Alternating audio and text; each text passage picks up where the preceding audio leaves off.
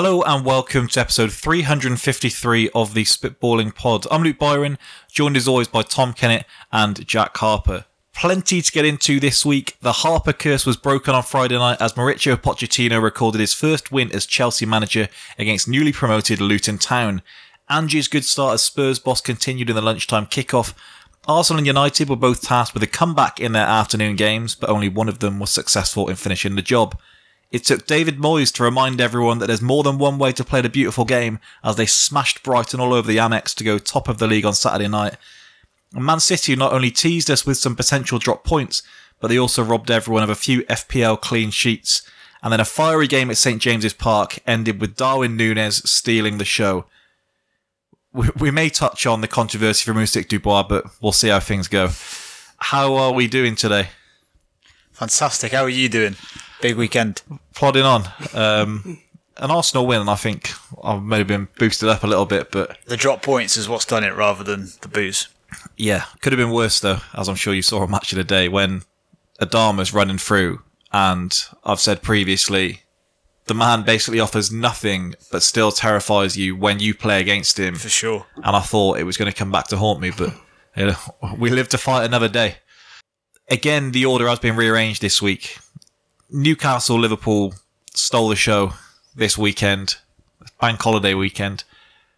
As a separate note, this was the first time really I thought in a lot of the games over the weekend you could properly hear the rain on so many of the broadcasts and on the Arsenal game, the commentator felt inclined to tell us thunder there again, as you can hear.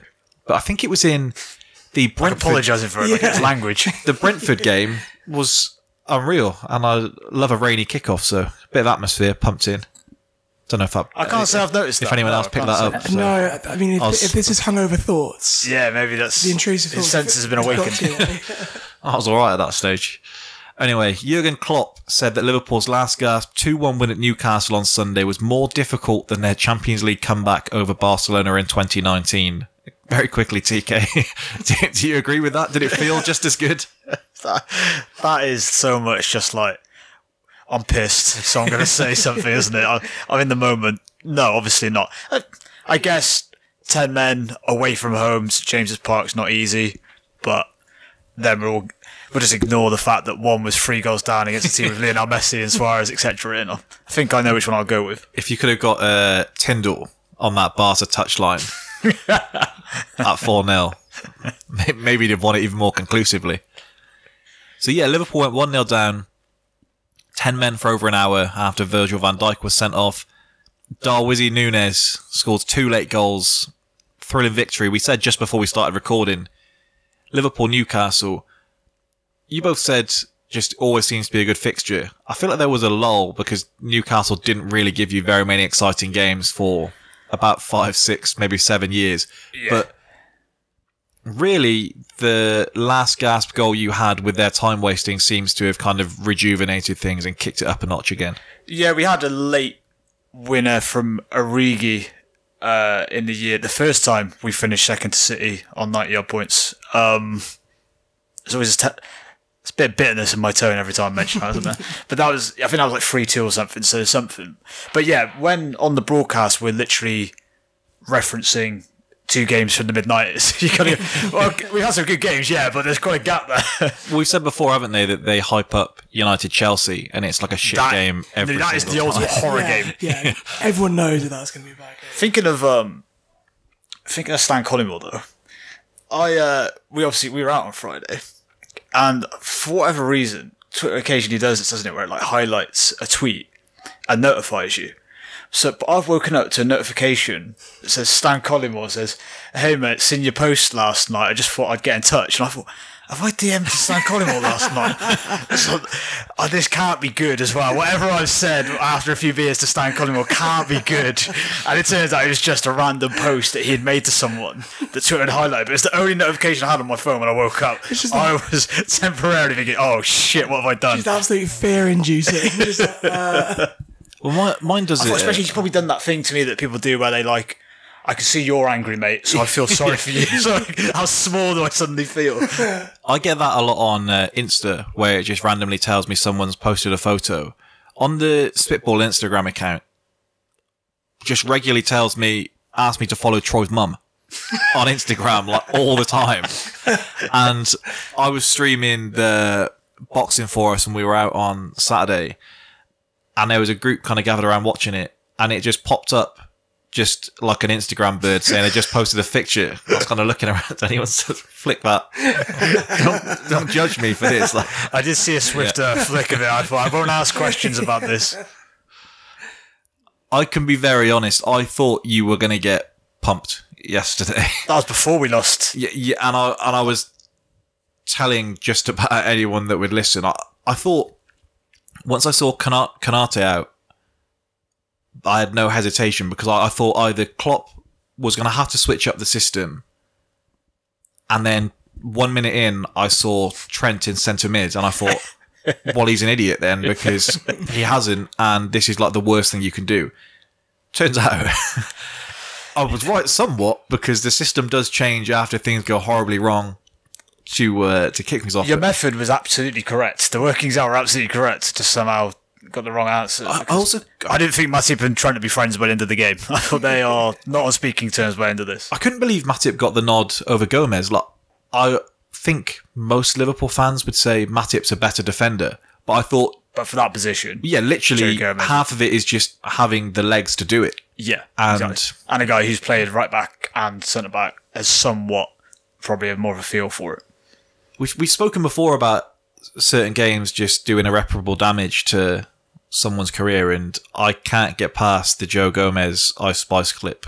I referenced it, and no, and no one knew what I was talking about. But from someone that was spoken about as one of the best up and coming talents of like his generation of defenders, to hmm. now being like, Christ, we don't want Joe Gomez coming in.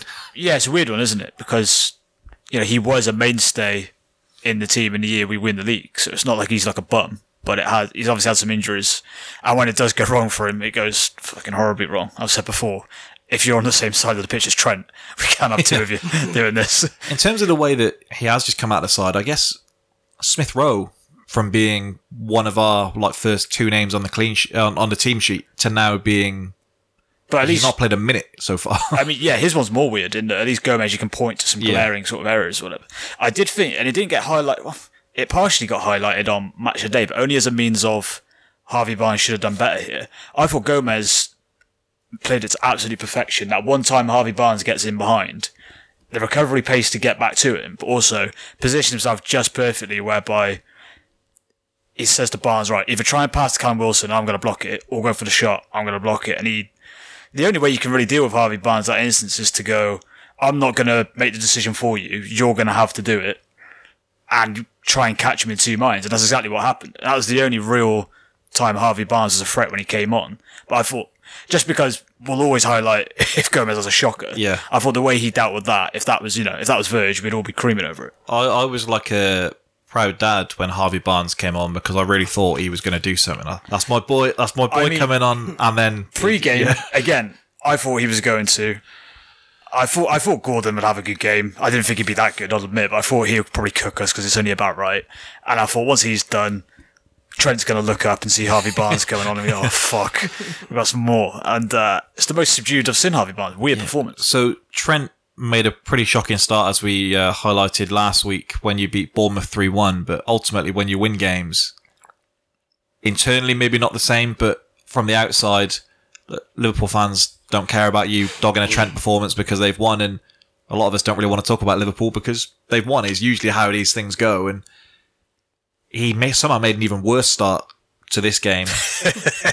He's at fault for the opening goal just failing to control a ball and the defense going through. He should have he should have been sent off after what was it like twelve minutes on the clock. Mm-hmm. The first one, I do think I I think even the biggest hater of Liverpool is going to struggle to justify the card. It makes no sense. It's a blatant foul on him in the first place. Yeah, I mean, you won't get more obvious pushing the back. And the ref knew that as well, because that's why he doesn't give him the second one. It- they they know with these kicking the ball away things that how ridiculous they are, and so it means they bottle it when it comes to them, and probably how early it was in the game. I will admit, but nonetheless, they know, and which I know the law is the law, but I think if I'm a referee, I'm practicing some common sense and going, you know what, I missed one here, so I'm not going to give him the card for kicking the ball away because I've had a shocker myself. Mm. Combs kept saying it was because he threw the ball at Gordon, and he didn't throw it at him at all. It's not even like Give he, Trent some credit. it's not even like he's dashed not it away. accurate. It's not even like he's dashed it away. It wasn't like much. angry, like massively, was it? Or f- pitched and into he, the I think crowd. he shrugged his arms, kind of like and it wasn't a time wasting gesture either, so it makes no sense. because I'm, I'm very quick to agree usually where we say well, players have to have some common sense as, as you've just referenced in that the way the crowd are going to be the ref is going to make some questionable decisions anyway because he's going to be on their back. We had the same on monday night at selhurst. But you have to allow for some emotion in the game and Marco Silva was saying about this during the game because calvin bassey gets booked for time wasting and then he's sent off he should be sent off against us but he said the the initiative from the referees to the staff and the players is basically don't react to anything. Yeah. And it makes no sense because it's impossible to do. Yeah, it takes the emotion out of the game, which is one of the biggest selling points of this game compared to other sports. So you can't really have that. And again, we spoke about on previous weeks. Pushing forward an initiative doesn't mean you abandon everything else. Like in the the Trent one, there, there's two things gone wrong here. They missed the original foul, and then Trent, in the perfect world, doesn't throw the ball away. But the bigger mistake here is missing the foul in the first place. And there's a constant sort of focus on, no, we got to make sure you react well to our mistakes, and then we'll think about our mistakes later. So, well, no, if you don't make them in the first place, you don't have a manager going schizo or a player losing his mind on the side. Exactly, and all whilst under one of the biggest like referee controversies of recent We're going to get to that, yeah. Hmm. Like, it's not the weekend to be making that point. Do you know what I mean? Gary O'Neill was he got booked for the Onana penalty decision against United, in which they apologised to him ten minutes after the game, and so Yeah, that yeah. makes that makes no. That's- Marco Silva's already got a ban because he's been booked in all three games of the season so far. So the interview put that to him. Like, That's three yellow cards already. That's a ban, and he's just going shaking his head. Match of day What can I making the most of it, where they were like, you know, he's, that means he's on course for 38 bookings this season. when they've already said that he's banned for one game, so he's going to struggle to get one there. And the second booking, I mean, Gordon again does go down easily. I don't think. I didn't initially think, oh shit, he's forearmed him in the face. He's in trouble. Whereas it's the shoulder, really. So I don't, you know, how much is that a yellow? I don't know. but it's it's stupid. I mean, even for the goal, he's lucky that Gordon continued running through because he grabs his shirt. He definitely realises, doesn't he? He goes, well, I'll let him score rather than do this. One thing with that is obviously a Trent blunder. It looks horrible. Did think Salah didn't do his mate any favours. Here's a bobbly pass on your left foot early on. Go on, son. Yeah. Like it, so much of that depends on who plays the pass. So Saka plays the pass that puts Ramsdale in trouble in our game. I've seen Martinelli compilations of the bad game he had. I've seen um, Havertz. I mean, Havertz has think we can somehow, maybe, some, uh, Havertz has somehow got the blame for the two goals we conceded. and Saka has so much credit in the bank that he's not going to get the blame, and Salah is the same. No Liverpool fan is taking any chances this week with Salah. I did think when when uh we obviously get down to ten men, one of the attacking players has come off. I was thinking, imagine if Klopp had hooked Salah. well, flight would have been booked. Yeah. we were talking before the game that Salah couldn't really have won after it because if he applauds the fans, then it was, you know, that's what he He's should out of here. Yeah, And then it's okay, is he doing that because he's off? Or if he doesn't, then it's, you know, he can't even face the fans. not happy. Yeah, the goal that they do score runs under Trent's foot. Had the same, didn't we? Which game was we had it in?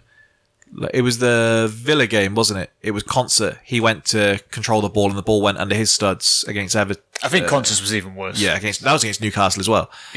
and this one, Gordon going through. Fair play. I mean, didn't hesitate, did he? no, it's Alisson we've spoken about before, Can, One of the worst. scared normally when they see him. Yeah, but stick it through Alisson's legs. Cash money. yeah, yeah. It's good awareness from Gordon because it's one of the few options you've got at that point. Normally, people panic, get caught in two minds. He didn't. I- Half the uh, punditry at half time going, it was Thierry Henry esque. Maybe we should relax just a little bit. Any composed finish does not have to be Thierry Henry esque. Well, you, they they started doing it for anyone that opens their body up. Yes, put it in the opposite corner when that's When you look at it, literally that's the what only you're taught to option he has Yeah. here. What's he going to do? I mean, you know these players are fast. It takes, I think, sometimes seeing them like that when you see like Van Dijk's no slouch and Trent's no slouch, and them just having no chance of catching up with him. When he puts the burners on, it's yeah, freaky. One of the weirder aspects of that was in the same game, I saw Joe Gomez get rinsed for pace by Tonali, but make a recovery on Harvey Barnes. I was like, he is not quicker than Harvey Barnes. I can't work this out. Luis Diaz, and we'll speak about the substitution in just a moment. I forget just how good he is because of the time that he has had out. Hmm. Got to be, not going to say one of the best in the league. Not that he's not, but I wouldn't want to put a list together now. One of the most electric players to watch in the league has to be there. He's he's got more flair than Martinelli, but I would liken them in the way that they're just incredibly direct and just straight. There's no messing about. And Gordon was the same yesterday, to be fair. Yeah, he was. you didn't have much to go on in the in the start of the game, but every time he got the ball, he was creating something by just having a willingness, and that's he was up against Trippier. So Yeah, when we were taking him off, I was sort of wondering, do you take him off just because he's one of our best sort of goal out of nothing players available, really? Um, but you know, then I realised who else are you taking off? You, you're not taking off Salah for the reasons we've said, and Gakpo is probably the guy. If you go, we need someone to make it stick a little bit. He's probably the best option out of those. So. upon reflection, I would agree with the the making it stick. At the time, I was convinced it had to be Gakpo. I thought you weren't going to get too much there anyway, and so I thought you just weren't going to play central and just have the two wingers hmm. running running in. But I mean, Klopp obviously Yeah, he nailed kno- knows better on this occasion. Nailed each sub, didn't he? for the sending off, what did you think of it? Because I, I was told almost immediately by comms that it's a blatant red, and that wasn't how I first saw it. No, the the tone of the commentary was like um well, it's like he cleaned him out for starters, which he makes contact with him, but I didn't think it was oh my god he's booted him. Uh, and it was it was almost like it was so rash, like the Aguerd sending off uh, for um against Chelsea, right? It was West Ham Chelsea, wasn't it? And uh, where Carragher's like, "What are you doing on comms?" Because he's like, he was never winning that ball. What's he doing? And he has cleaned them out. I didn't think it was like that with the Van Dijk one. Um, and then so it, it is borderline. I've genuinely no idea then wh- what you do. Because I'm saying I think there should be more contact for a red, but that isn't the rule. So like maybe I'm wrong. I've looked at that and I've I've tried to put myself in the ref's shoes. I'm trying to think, has he thought, oh, he's going through, I'm just going to wipe him out here and just negate the chance? In Van Dijk's head, I think he's closer to the ball than he thinks he is. So he's, Yeah. a genuine attempt for the ball mm. in his head. And I think it's somewhere caught between the middle because then you've got the grey area of, well, is, are people covering or not? And it all boils down to the genuine attempt for the ball. And I guess that's just never going to get overturned, is it? With Once it was given, yeah, they weren't going to overturn it. it was no. that was down to referee decision. If a yellow card's given, again, I don't think that's been overturned either. No, So no, it's true. I think it's just a grey area really where I think Van Dijk thinks he's got more time than he thinks to get, actually get to the ball. But One of the other tricky things is like he he obviously makes contact with Isak's foot and the ball, but it's sort of like how many challenges are you going to have like in the middle of the park where you might not necessarily get the ball and then the foot. You might get a bit of the foot and then the ball first, and you're never going to you're never going to pull that up because these things happen in a football match. But in a slow down situation where you're running on goal, then we're going to focus on it a lot more. And I guess by by the rule, it's a foul and therefore, if they deem that's a goal scoring opportunity, then they have to get rid of him. But I thought the whole thing with the it used to also be just last man, didn't it? And then they realised, oh, we're getting probably a lot more red cards than we need to here because it doesn't. I thought this probably fell into that sort of example. It's we've seen players where they kind of fake the reaction, don't they? Like, I can't believe you're sending me off for this, and it's the most blatant red ever. Van Dijk did seem genuinely in disbelief yeah. that it could be a red. I'll say when I saw the first replay back, and you're looking for basically contact on the ball, and you do sometimes people say, well, he touched the ball, and okay, well, he did sweep through the man as well. On the first replay, I was like, that's not a red. I actually thought they might overturn it because I thought there was enough contact with the ball. But eh, there seems to be no consistency, and I don't know how there can be with this. Of what is a goal scoring opportunity? Hmm. Because usually they would say there's someone else in the vicinity, so they could get across if they wanted to. I'm not sure Isak was alone enough that you could say no one else could possibly have got in the area. And at what stage then are we making these decisions based upon how clinical a striker is? Like, is it because Isak in that area could score and you can go through? So, say it's Gabriel Jesus who is known for missing chances. If mm. if it's him that that challenge is made on, are the referees saying, "Not sure"? If there'd been a man near, certainly for his first one, near Darwin, who pulls him down, I don't think that's a goal scoring opportunity. He's that wide in the box where you go, I don't know that he's definitely going mm. to, this is a goal scoring opportunity. He's going to hit and hope, but he might not. So, yeah.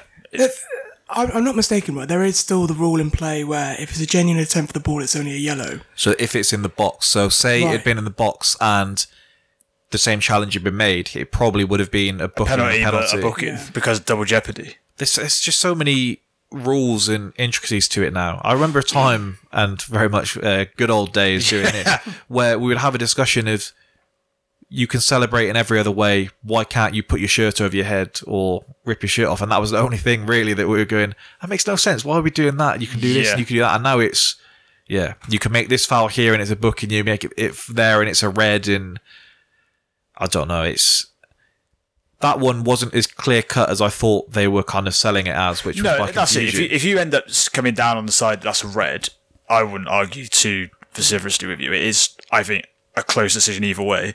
But it was just, and it's it's unfortunate it's coming from Gary Neville, but it's just kind of like, did I miss like a two footed challenge in it or something? Hmm. Because it doesn't seem that. We'll speak about the interview in, in more depth later on, but how much do you think the Mike Dean clip from this week put more pressures on referees this weekend to be conclu- to be so. conclusive in their decision? Because they know every manager's going to come out and be like, oh, so is VAR protecting his mate again?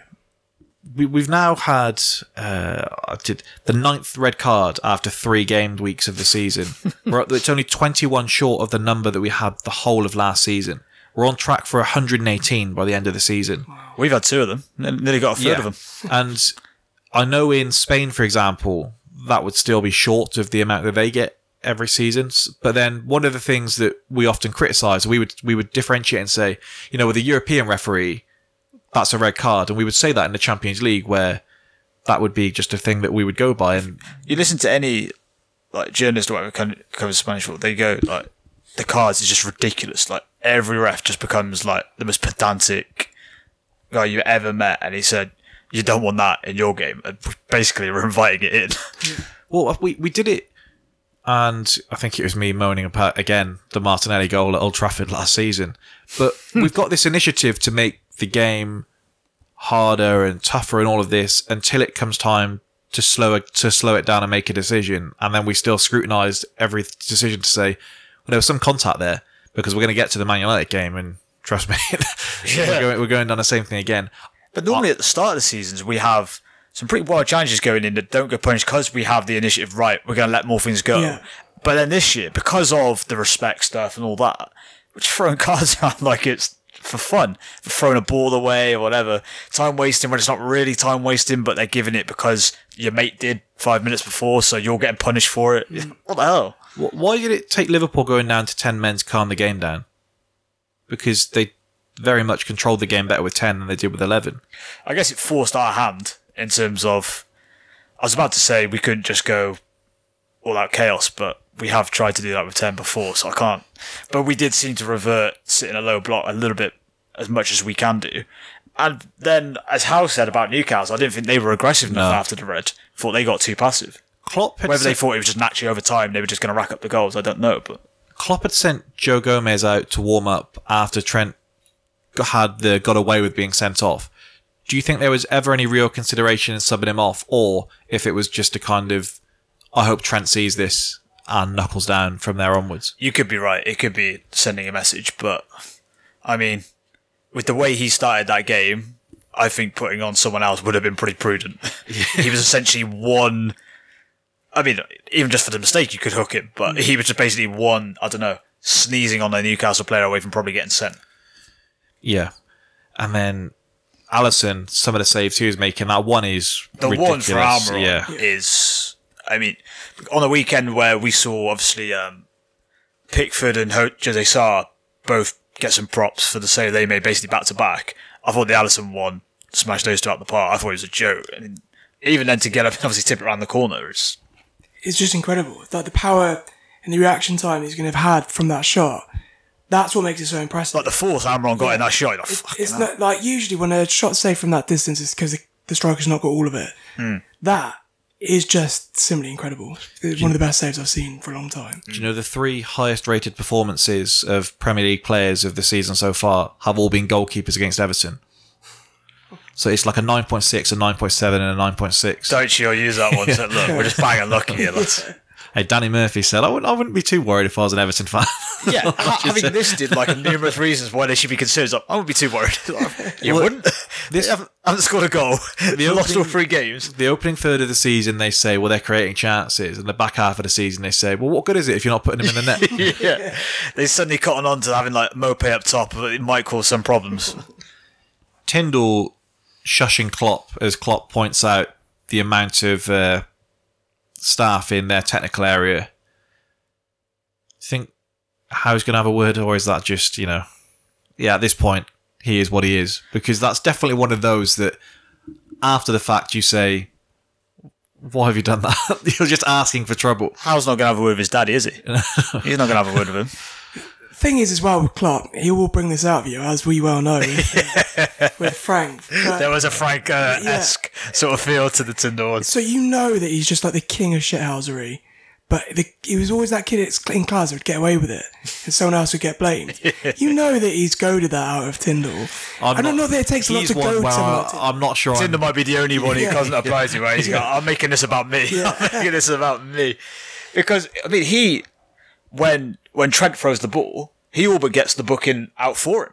He is all over it straight away as soon as Trent, Trent throws the ball. So, look, on the one hand, I'd say fair play for being across the rules, but also, when he comes back on you, unlucky kid. Yeah. and his his stuff, his sort of shtick is painful. I do think it's putting a target on Newcastle's back they don't need. Yeah, I well, they. I don't know what the benefit is to him. Yeah, doing. I don't know. But, but that's exactly it. The risk versus reward here is just, Yeah. Well, what's the point? You're just making yourself a laughing stock. well, they'll mm. refer to it as gaining an edge, won't they? And I don't really know what. Yeah, where, edge where they're the edge? I don't. You know, we were getting tilted by him. I don't. I didn't see. Well, they, it. they they did the thing, didn't they, where they tried to twist the "we're laughing at you" to "we're going to laugh with you" when that when that we first said broke. at the end of last season, didn't we? Like BBC were doing like. Everyone loves Jason Tindall. It's like, no, no, we all hate him other than Newcastle fans. That's kind of the point. yeah, and it seemed to be because I think I'd said about it the week before on the podcast. Everyone in unison seemed to go, "Who is this prick?" Yeah. And then, unfortunately, the, the Newcastle fans are loving it at halftime. To be honest, because it was against Klopp, I think everyone was loving it at halftime. But That's what made it all the sweeter. Yeah. I knew I was going to be seeing that shushing picture an awful lot if this had carried on. And then did you see how it took off the edited picture of Klopp shushing him back that wasn't real? Yeah. Yeah. And the way that took off is just I- it's on the back page of the Telegraph today. Yeah, so I kind of thought when I saw it doing the rounds, I was thinking this probably isn't anything to do with that, and I'm happy to go with the lie. I'm happy to go with the pod mantra. If it's better than the truth, Yep. we roll with it. Darwin comes on on about 72 minutes, I think it was, and I mean I think 7 touches he gets the whole game. Clinical. two of them go in the back of the net. This is what Liverpool fans have been asking for. This is the player that they signed. You've got Villa next, haven't you? Yeah.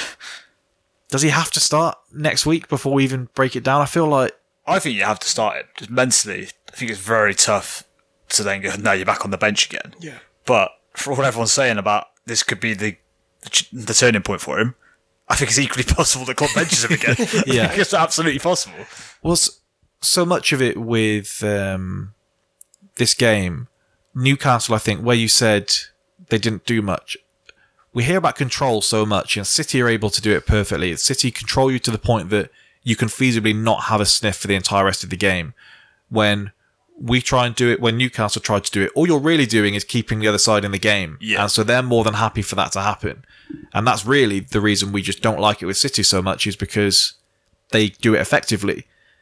And in this game, it just felt like I'm not sure you want to keep them hanging around. It was sort of a boxing match where you had them hurt in the middle of rounds, didn't take them out, and you know, getting to the 11th or 12th round here, and he's still knocking about. I wouldn't be doing that. And mm. it's, we've just sort of hanging in. I thought potentially we're hanging in here, we might be able to nick an equaliser. I'm not going to come and say I thought we could steal the game. Is, I is not some of that on how? Because it started way before half time. So at half time, you say, Why are we playing so negatively? You've got to get up, get back out there, and kind of seize hold of this game again, and let's go stick it to them. It was the most un Newcastle like second half. I said to someone once the you'd gone down to 10, this might be, other than the Etihad, the worst place that this could happen. Yeah. Anfield I'd probably put in that mix as well because they aren't going to take any prisoners now and they're going to get at you. It's been an aggressive start to the yeah. game anyway. Now they're going to have foot on your throat. They're going to be all over us. It's just it's just bizarre in in uh, how it transpired. You are right. He should have got into him at half time and said, "Look, we've got to up the tempo here." And the let's say we don't normally need an invite to do that either. So if you can, if you get a second goal, we'll probably start coming out, and then it can get really messy. You hmm. can start letting loose. But where Klopp got basically each sub right and the right time, how you're like. I mean, I'll never really understand taking Tonali off for Longstaff in any context, but certainly not in this one. Like Gordon's having a storm of a game. I'm always a fan of Harvey Barnes, but I don't know, bring him on the other side or whatever. Leave Anthony Gordon on doing his thing. Even I thought Callum Wilson stank when he came on. But they they didn't do him any favours because they lumped a couple of long balls up to him, which isn't really his game. But even then, didn't really make it stick. Didn't do a huge amount. Where you go, Isak's not going to shit out like that. So or even put him on with Isak. You've, you've got eleven versus ten. It's a rare chance where you can do it. They're trying too hard to keep both of those happy, and I think they just have to accept it's not going to happen. So say who's the better, who's the better player. Yeah. We hear so much about, you know, um, the Arsenal goalkeeping situation, how you're not going to keep both of those happy.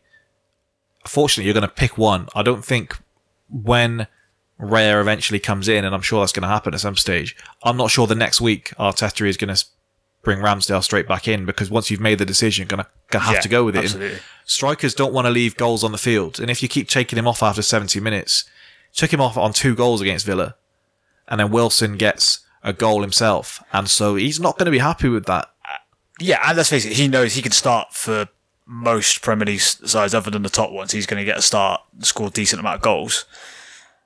The only thing is, Newcastle might say, "Well, you get injured enough that okay, you go try try your luck somewhere else, but you might get injured again." I guess. I think they're trying to nurse Isak's fitness, and that's what it is. Yeah, in theory, you should be able to, I guess, balance them because they both got fitness issues. But like you said, one is always going to get the sort of the lion's share.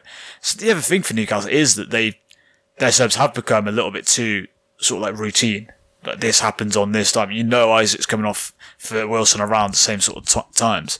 We had a similar situation under Rafa where like the same times, the same subs were always going to be made, and it just and so you've got to be more flexible in a game. Is it not more significant the two goals that Nunez scored? The type of goals they were. They weren't ones that he scruffed in at the back stick. Bounced off his arse, yeah. this is one that I mean you get a bit of luck with it the way it goes by Botman, but in the same way that Newcastle got luck for their one that it goes under Trent's studs, mm. he's kept persistent. And as I saw him peeling back to take the shot so early, I thought you've got a bit more time here. Wait for other people to get in the box. That's not a guy who's nervous that is playing like that, and his celebration suggests that he was. That was there was a release in that with both him and Gordon. Hmm. But it's a hell of a finish across hmm. Nick Pope, who's a big keeper in this league as well. Yeah, Pope looks position wise looks like he does everything right. Just just he's just right in that corner, especially especially that first one. It's, It's- the angle's tight. It's the pace at which he hits it with as well, and that's mm, what really does it. it. It's like the accuracy is one thing, but there's no way Pope with his frame is getting down to that in the speed that he needs to react to it. Like you said, he didn't take it from like six yards out. It was just you could not have hit that more perfectly. If you'd never watched the guy before, you'd be like, "Oh, this guy's obviously a finisher," because he did it without even thinking about it. Jesus, we still do it quite a bit this pre-season. People were getting a bit excited.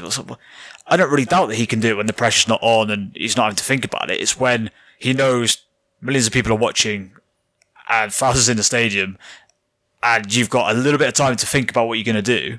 I question if he's going to do it. And these two, pressure was on. Like I said, it looked like it was a training ground. Because isn't it? Um, I've seen goalkeepers say before, essentially, the goals that we want to see are rifling into the top corner of the net.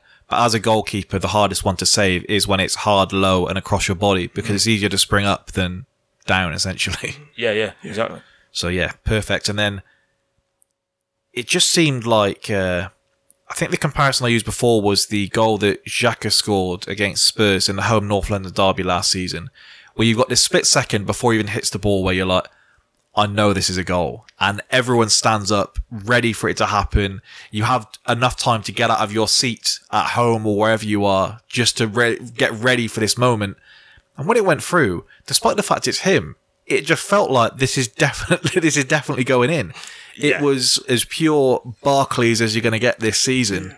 Yeah, just so good. And I think the fact that you're stuck up in the gods at St James's, which I still don't know how they get away with compared to. I think there there's one other stadium in the league that does that, and I, I think it might be Palace, maybe, where you're obviously not quite as high up. The fact all they're looking up like that, Trent, I think. Once you've gone 2 1 up in the game, is gesturing to the fans and he's pumping them up. Tries to keep in the corner, wins a throw, celebrates, which is great for the moment and great now you've won. Doesn't ignore the fact they go up the other end and get a free kick and sting the ball in the box. Doesn't look so good if we end up conceding again, Trent. yeah, there's this the celebration. uh, Yeah, it was just so good. The kind of game you only really seem to get at 4:30 on a Sunday. Yeah, There's something about that slot, and unfortunately, it's Arsenal United next week. yeah, yeah, spot on. It was pure Barclays. yeah, one of the games of the season, and at 30 minutes, if you told someone that it was going to be one of the games of the season, you'd have thought you were getting a 7 0 hiding, I think. Yeah, you'd have thought we'd be getting absolutely pasted because it was drab. Because even if you were to have got the win, it would have felt like uh, it's basically just not a lot had happened and you'd nicked it, basically. But Yeah. it still happened to be a, a, a decent game of sorts. I do wonder if the way Newcastle played is that they know that you're a team that thrives in chaos and so don't give them what they want. But I don't know. I feel like they would have been more better off just getting at you, and I'm sure that's how they feel now afterwards. it's a weird thing where I think we actually would have lost if we had had 11 men on the pitch. I think they would have carried on doing what they were doing. The game would have kept going back and forth, and it probably wouldn't have gone so well for us. I did think they were already eating us up in midfield quite early, um, and that probably would have happened. But for whatever reason, either taking their foot off the gas, getting complacent, we. The good thing for us is the mentality we showed was like, right, this isn't fucking happening today, which so often we've probably not had. We've just kind of gone, right, we're going out swinging with you, and we go, you know, you go and lose with a stupid scoreline. Whereas we said, we're going to be hard to beat today, and we're going to basically drag you to the last 10, 15 minutes, and then we're going to see if we can get something out of this. And all the players led to that, and the manager with his subs got absolutely right. I mean, Jota and Elliot, when they come on, were great as well. Even like they're not obviously going to get the headlines Darwin did, but they were fantastic as well. you got a result, but I I do wonder if once you take the emotion out of it, there are still a lot of things to be worried about from your perspective. Should be, that yeah, yeah, yeah. defensively, I still think you need another body in there because Konaté is going to miss games. We've said so many times that's the reason you got him for thirty million. Yeah. is because of his injury record. It's a tough place to judge. I do wonder if when you've seen Endo in there, if he is the guy that can. You It's a bit essentially slow, didn't he? well, I think you can't just have someone good in that position to be able to facilitate what you want from Szoboszlai and McAllister. And I was really excited to see McAllister further forward yesterday, and that kind of we You put out wake pretty quick, early. didn't it? But I don't know. I think a guy who's going to get six, six point five out of ten every week, and Endo might be better than that. This is, a, as I say, a very tough place to judge it. But I look at He hasn't played with 11 men yet. No.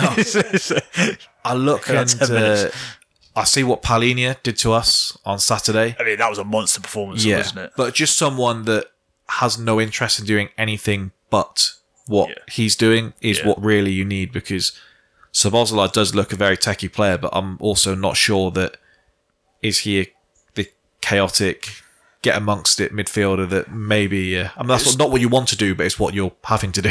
Yeah, well, I, I said it in the pre-season one with him and McAllister. It's like they're two creative, technical, attacking players who will put a shift in, but ultimately their first thought is still to go forward. I thought there are a couple of instances with that where there's one where just it was unfortunate for him from the camera angle for us. You can see the passes on before he does. Szoboszlai realizes he's on his heels. tries to get back in, but at that point, uh, Bruno Guimarães is bearing down on our, our back four. Now nothing comes of it, but that is literally just because of a lapse in concentration from Szoboszlai there. And there's another one where down the left hand side, McAllister, there's a runner and he just doesn't track him, just goes, no, I'm not following him. And yeah, it's little things like that where you go, okay, instinctively, they're not players that are going to do this. Coaching can help, but like you said, you do need the guy next to them that's going to facilitate that. Uh, Jack, we won't make you wait any longer to talk about Chelsea's first home win since March the 4th. Chelsea. I'm genuinely happy to see the Harper curse broken. Yeah. He's had a tough run. is Chelsea's first competitive win under Pochettino. 3 0 victory against Luton. Two goals from Sterling, one from Nicolas Jackson. First question that may be easier to answer in a week's time. Were Chelsea good or were Luton bad? Doing were bad. So I, I was texting some some of my mates in the first half, and we looked completely incohesive. We looked like we weren't making anything stick. The structure wasn't there in the first half either, and there was a lot of nearly moments where we'd get to a good position and then Nick Jackson would fall over, or Sterling would get the confidence levels of Ronaldo and just dribble into like three players and lose the ball. And there was one time in the first half as well where Kai Saylor tried to step over, fell over, and then they just nicked the ball off him. And it was just very much that. It looked nervous. It looked like a lot of young players wearing that shirt. It, We haven't played together before. yeah, hadn't played together before and wearing it at home and felt the pressure. Um, so I said to my dad on the on the way there in the car, just because oh, I don't know, like don't know what the result's going to be. It's going to be three 0 and I said that's not because we're good. That's because they're that shit. But it will be three 0 and there we go. Good shout. But like to answer your question, it was mainly down to Brighton just being poor than us being particularly good. That did change, but I'm sure we'll come on to that later. Yeah, I, I, I, I do like him. I think we said this pre-season. The amount of people that's pre-season prediction was, you know, I'm not sure Luton going to be as bad as people think, and there was no quantitative measure as to what that really means. And on early viewing, they may be as bad as people think. Might be worse. Yeah, well, Were you shocked to see Ross Barkley in the starting lineup? Um, no, I mean I wasn't shook to see it, but I mean I quite liked Ross Barkley. That's the kind of thing that would worry me. Yeah, I mean you quite liked Ross Barkley. I quite liked I Ross. didn't this. Yeah, I, I kind of did in in the moments that he'd had under Frank, but then when he took that penalty, I think it was against Sevilla in the Champions League, which in a game we needed to win, and hit the bar. that's that's where it all ended. His last Um, Premier League appearance before that, he was scoring a winner for Chelsea at Stamford Bridge. Jesus, doesn't surprise me. But look, looking at the game as a whole, I mean, when you said, "Oh, I'm not too sure," this is a team that finished finished sixth in the championship, and they haven't had any home games this season because they had to redo their stadium to league standards. I didn't know about their stadium. which means that they haven't invested. They basically they've come up from the championship with exactly the same team, with apart from a Chong and Barkley. Those are the players they're pinning all their hopes on for Premier League survival. And I don't, I don't hate Pinning your hopes on Ross Barkley's a, a tough sentence to come out someone's Yeah. mouth, isn't it? Yeah. hate, West Ham- hate to break it to them, but West Ham are getting the first away game there, aren't they? It's Friday night under the lights. I mean, that could be their only win of the season. Just the sheer force of That our be- first home game, and like you said, under the lights. And it might be the most West Ham thing ever if they were to go in there after just walloping Chelsea and Brighton and then exactly. Luton. Yeah, you're absolutely They're, right. they're taking a scalp of one of the big boys there this season, and it might be three of maybe five points they'll get, but it's going to happen to someone. They'll look at some of our uh, antics, I think, and go, you know what? Maybe we'll have some of that. yeah, you go. So Gusto came in, starting his second game in a row. Does he look the right kind of quality required to understudy Reece James? Because we said from the get go, you're going to get a lot of games from uh, from that place in the squad. yeah, he struggled. He didn't have a particularly brilliant start. He, he grew into the game a little bit better, and I know that we've that the money that's been spent on this team is ridiculous. but you've got to remember the age of this team. I think we've got one of the lowest combined ages in the Premier League at 24. It's Not it's, younger than us. it's no, but it's what it's up there. Yeah. And when you consider that a lot of these players for you came in in, in kind of spits and spades into an already established team, we've had two seasons in a row where we've had completely new starting 11s. So that we don't have that cohesion. The quality you can was self-inflicted on I was going to say, this is going to like a sprung yeah, yeah, of, of, of course. I'm not saying it isn't. I'm, I'm just saying that this is going to be a contributing factor as to why they're not going to look like world beaters straight away.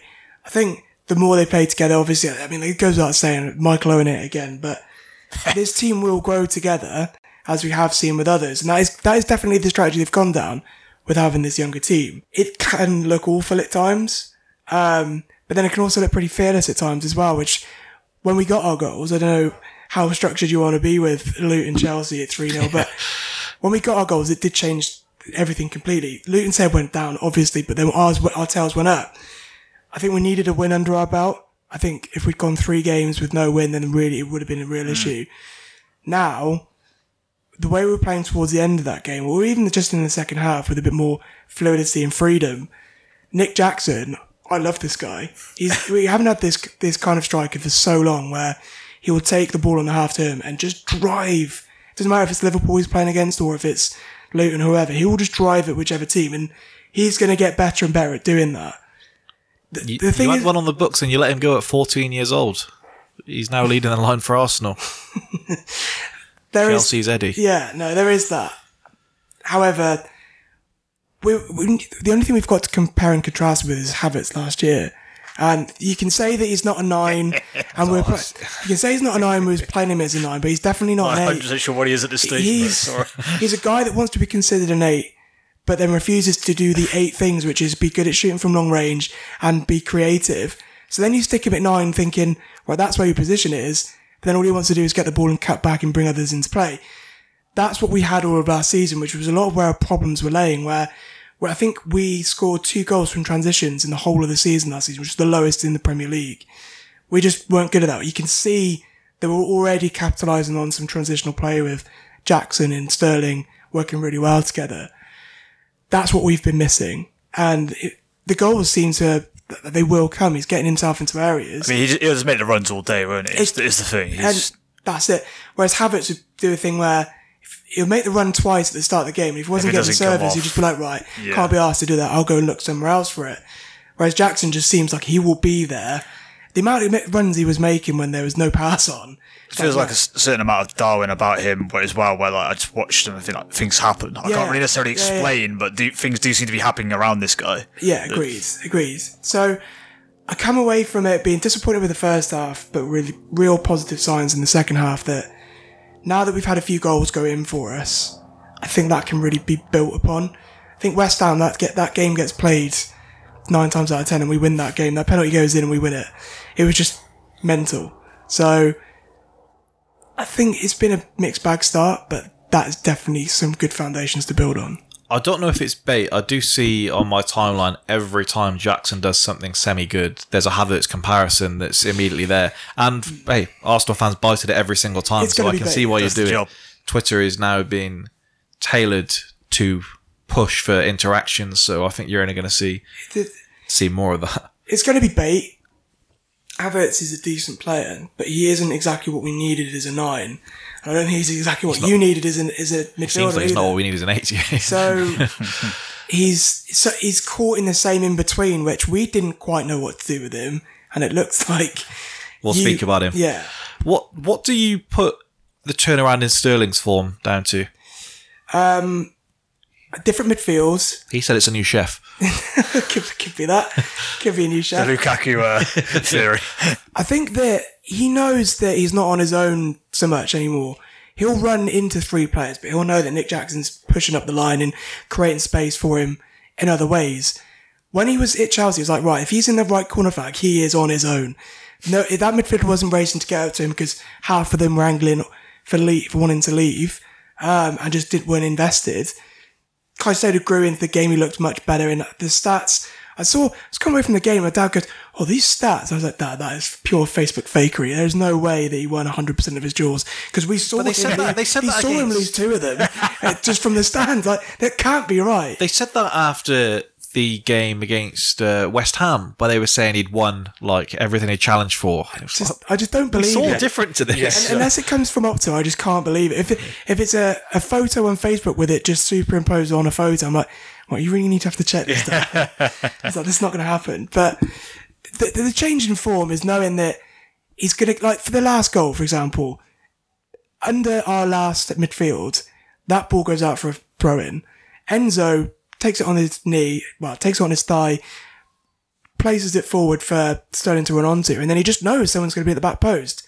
The amount of times that those balls were being made last season that were completely unheeded, where you're just crying out for someone to be there, I think that gives him more motivation to, to actually try, because what's the point in putting those balls in there if they're to no one? But so, and I think it's just confidence as I, well. lo- I love the attitude from Sterling. He's clearly looked at this and thought, I need to remind people how good I am at it because he's kind of got a man at Chelsea. We're talking about all these other players. Mm-hmm. I don't think any of us probably necessarily thought Sterling's going to have like a, a throwback year. I think if you if you'd said like a winger for Chelsea, but we said, okay, does Mudryk's going to justify it or mm-hmm. something? And Sterling's obviously looked around and thought, I really need to knuckle down here. And I think it can happen with. I think he just let last season just pass him by. I think it just kind of ended up being like a bit pedestrian. Whereas this year he's gone right. This isn't happening. I'm going to show everyone I'm the main guy again. yeah. Even the game that he had against Liverpool shouldn't Looked really sharp. shouldn't really have been a big thing. That was like a standard Sterling game. It's just that we hadn't seen it for so long. Yeah. That a big thing was made of it, and And I wondered how much that was us. Yeah. if you want pockets of space in front of a back four, you go on. You be our guest. we did say after that game that that result is going to age differently depending on what each of your sides go on to do. And at this stage, I don't know if that looks now a better result for Liverpool or a better result for Chelsea or a bad result for both of you. Well, I think we both probably came away thinking we could have nicked that. Yeah. So it's probably a draw's probably fair. I think- from Chelsea's point of view, they could be they could have nine points. Realistically, like Jack said, like, that West Ham game could have flipped on its head. Yeah. Could have beaten us. yeah. And maybe it's good for them they're not because maybe they might be getting carried away Y- thinking. yeah. I, I It's a very nice goal from Sterling. oh, it's brilliant. I mean, Your point about confidence is right with him and that as well. When he's not confident, it's horrible, Yeah, and he's yeah. never going to do that. Yeah. It's, But that's what he's that's what he was good at before. We forget how good he was at driving into the box and then just placing it past the keeper. That was his mo. And yeah, fair fair play. It's how long he can carry that on because then he does have a spell where he drops confidence just a little bit. And it's not like he's that bad, but he doesn't want to take men on quite like he does at this point. Whereas Yeah. now, like you said, he's just picked up the ball and thinks three people ahead of me, no problem. I'll Yeah, go yeah. past you, like without thinking about it. I think as well that's what we lacked last season a lot of the time, where it was very much get the ball to the winger, pass it back, and then just passing it around. Mm. Oh, where yeah, yeah. Now, if you have that threat of dynamism, of that change of pace, of right, okay, if you're going to sit in a low block in all in your positions, well, I'm just going to run through those positions, and then what that does, usually when we think of breaking down a low block defense, you think of someone doing a really good pass or switches pass, or making a mistake. Now, if you can add to your arsenal that, well, I'm worried about you dribbling past me, three players become closer and it creates more space for the pass. Whereas last season, no one was doing that. So it was a case of, right, we're just going to sit here because we know you're not creative enough to be able to pass it through us. And this changes the dynamic when you play against us now, which is, which is great. He wears it on his face as well, Sterling, when he is having a bad time or he's uh, sulking. Very bad Yeah, at yeah, that. yeah. Lewis Hall going to Newcastle. Yeah. Do moves like this undermine what you say you're trying to build?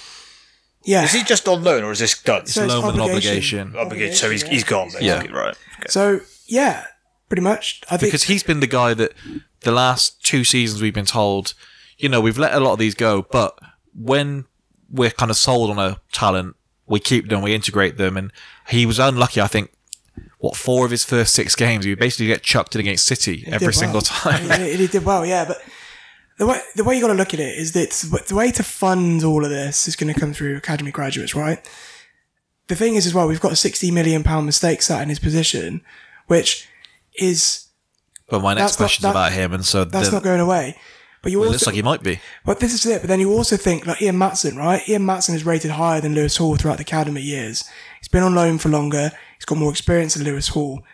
They're they're putting all their bets on them. We're just unlucky that Lewis Hall is a fantastic player. But we've also got Ian Maatsen and someone we spent sixty million pounds on sat in his position, and we're thinking, right, if we can get some money for him now, then that sixty million pound in Cucurella is negated, and we move on from there with Ian Maatsen still his backup.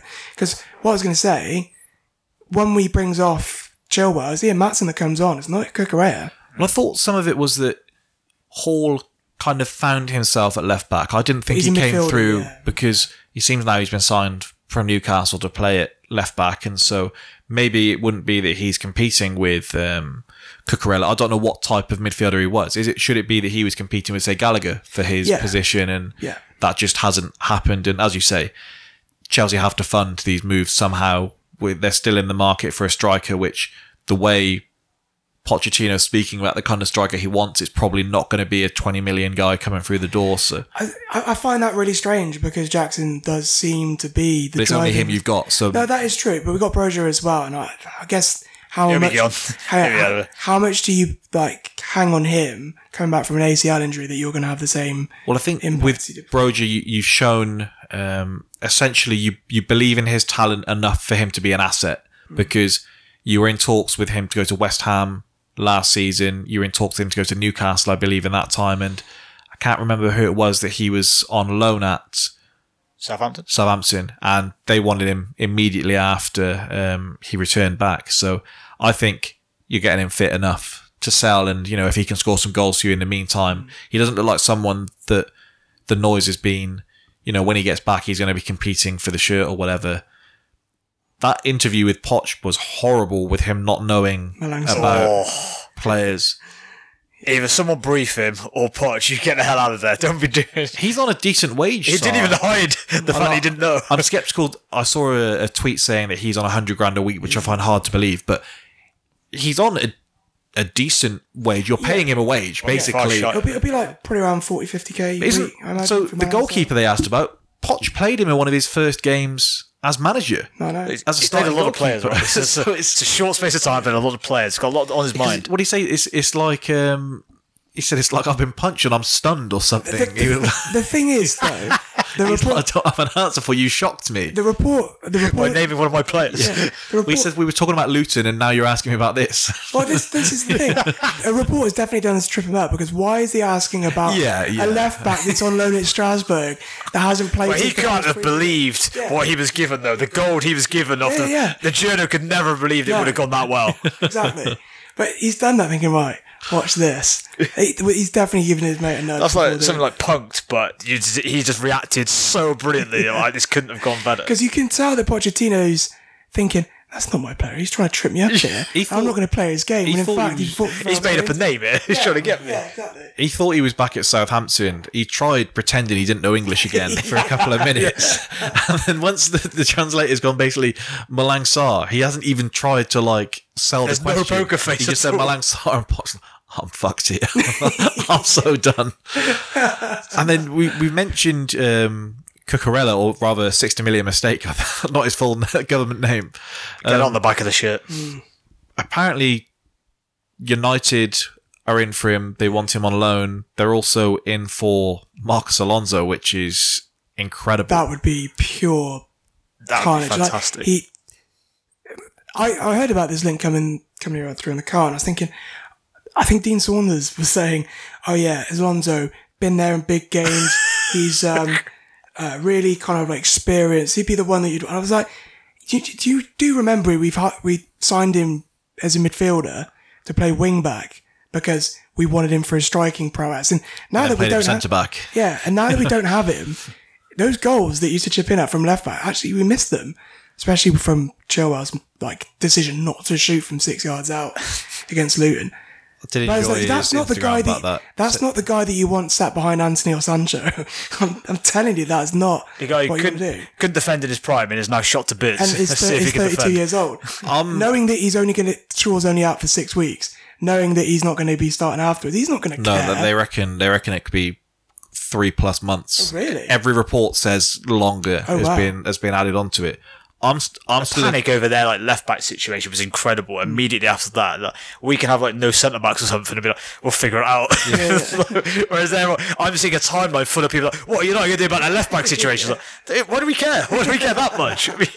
I I'm still a I'm still a believer in Cucurella. Um, I'm not sure I'm a believer in him at Man United is maybe a, a, a bigger issue. When I saw him linked to Newcastle, I thought that's perfect. I thought he'd be so good there. I just, I mean, he was at his best at Brighton, getting forward and playing like left midfield. At some point, we just said, right, we'll play him at left back or as a third centre half, and be like, no, don't do that. Yeah, yeah. Play him what he was actually good at. yeah.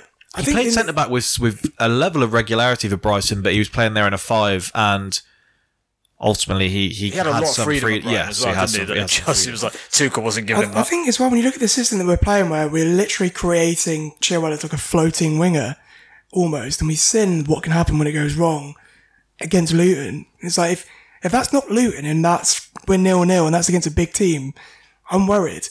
I'm not saying that Chilwell can't shoot because he has scored some good goals. He took his goal well. That was all, all dis, disallowed against Liverpool well. He scored against Seville. But Cucurella would seem that, like you said, his strong points are not defending, obviously, but hmm. just being good enough to get by defending wise and then floating around, creating some good passes. People forget that he had a decent start to life at Chelsea. His passing was really quite impressive. But then as the days went on and the games went on, he just looked completely devoid of any confidence and talent. Well, I think I think you saw he had a fantastic game when you played uh, the second leg against Dortmund Mm. in the Champions, and it's not good when I'm singling a single game out from like February. Yeah. But I don't know that there is uh, there is Definitely a player, still there in there. Yeah, I do think. I saw um, someone online trying to make Chilwell's thing sound more complex than it is, and I know he's getting forward more than you'd expect. They're like, it's weird because he's playing as a left back, but he's also getting forward a lot as well. And someone said he's a wing back. You're, you're describing a wing back. I just think if you weren't sold on Cucurella at all, surely you you push and tell Man United they have to buy him. Uh, loaning him seems like you want to maybe get more for him in the future, but looking at how desperate United are, I'd say take them for all the cash mm. you can I- and hope for the best. Because I think with Hall, Oh, they won't overspend. They'll, they'll give you a take or leave it offer and three times maybe. internally at Chelsea, the decision with Hall has to be he's a good player, but he's a player that we can live without. And we think that the money that we're getting, which is up to about 32, 34 million, I think, you're basically saying we think we can either get someone better for that money or we won't miss him for that money. No, uh, yeah, I, th- I think it's probably the latter. In this day and age, who if Chelsea going to buy for 30 million? That is going That's what makes That it so make it more weird, though, doesn't it? Yeah. Like, the way Chelsea fans have talked about this this No. kid as well. I just, But we it lo- just seems odd. we loved him for last season, but Ian Maatsen has been on Chelsea fans' radar for the last six, seven years because he's just been that good. I was about to say, can you not play this as a midfielder? But then I looked at your midfielding. Yeah, I guess maybe not. But there's- there's- not so much. That's why I said the it. Gallagher thing, but Hall's family are all Newcastle fans I've seen. So Right, there's all pictures Yeah, of him in the Newcastle yeah, kit. The all only of thing that. being, I do understand the selling of academy players because they're obviously worth nothing on the book, so it's all profit and it funds some of the other stuff. But some of it is a bit like, well, we've we've got to use this to fund these signings. Like, we don't have to make these Yeah, signings. no. if he's like a really good young player, you do not have to go out. It's kind of like Boehly didn't get told like you don't have to spend this money. You don't have to. He's got no, no. We've got to Are they, spend. are it. they justifying it is that we're in this situation now, so this is why we have to sell him? They but then they they bought Cucurella. Yeah, I'm trying to make what some I mean. sense of There's it. just a lot of. I, I think look if Paul breaks out at like b- before we even think of Cucurella, we don't do it. I think they probably didn't realise we had Ian Maatsen on the books as well. I genuinely, be- Literally didn't even realise yeah, he was I, there. I genuinely think they wouldn't have realised Should have put out to Poch in the presser while he was Yeah. there. See if he's going to because like we've been raving about Ian Maatsen for years. He was kind of at the next Mount after we saw Mount getting through and coming through, but the people that we were raving about in the academy put that kind of thing, and this was the next guy that we all just fixated on, and it just turns out that he is actually probably as good as we thought he was going to be, and hopefully he gets better. much like us, like the dressing room is never going to be big enough for Martin Kelly and John Flanagan. One of them is going to have to go. It just couldn't happen. if I'm if I'm a journo now, I'm chucking a fake name at Poch in the next presser, like a Bart Simpson prank call, because he's going to be so desperate to know who it is that he's going to say, "Oh, I'm not too sure." When I say, "Think he's a good player though?" Oh, yeah, he's a fantastic player. Yeah. And then like we'll now all Poch has to fully lean into it and go, "Yeah, I've done the half these lads." just he has to because otherwise they're going to cook him. Let's talk about Brighton West Ham performance of the weekend for me. West mm. Ham completing only 60 passes all game to Brighton's plus 400 is That Moyes is ball. amazing. what the league is all about, really.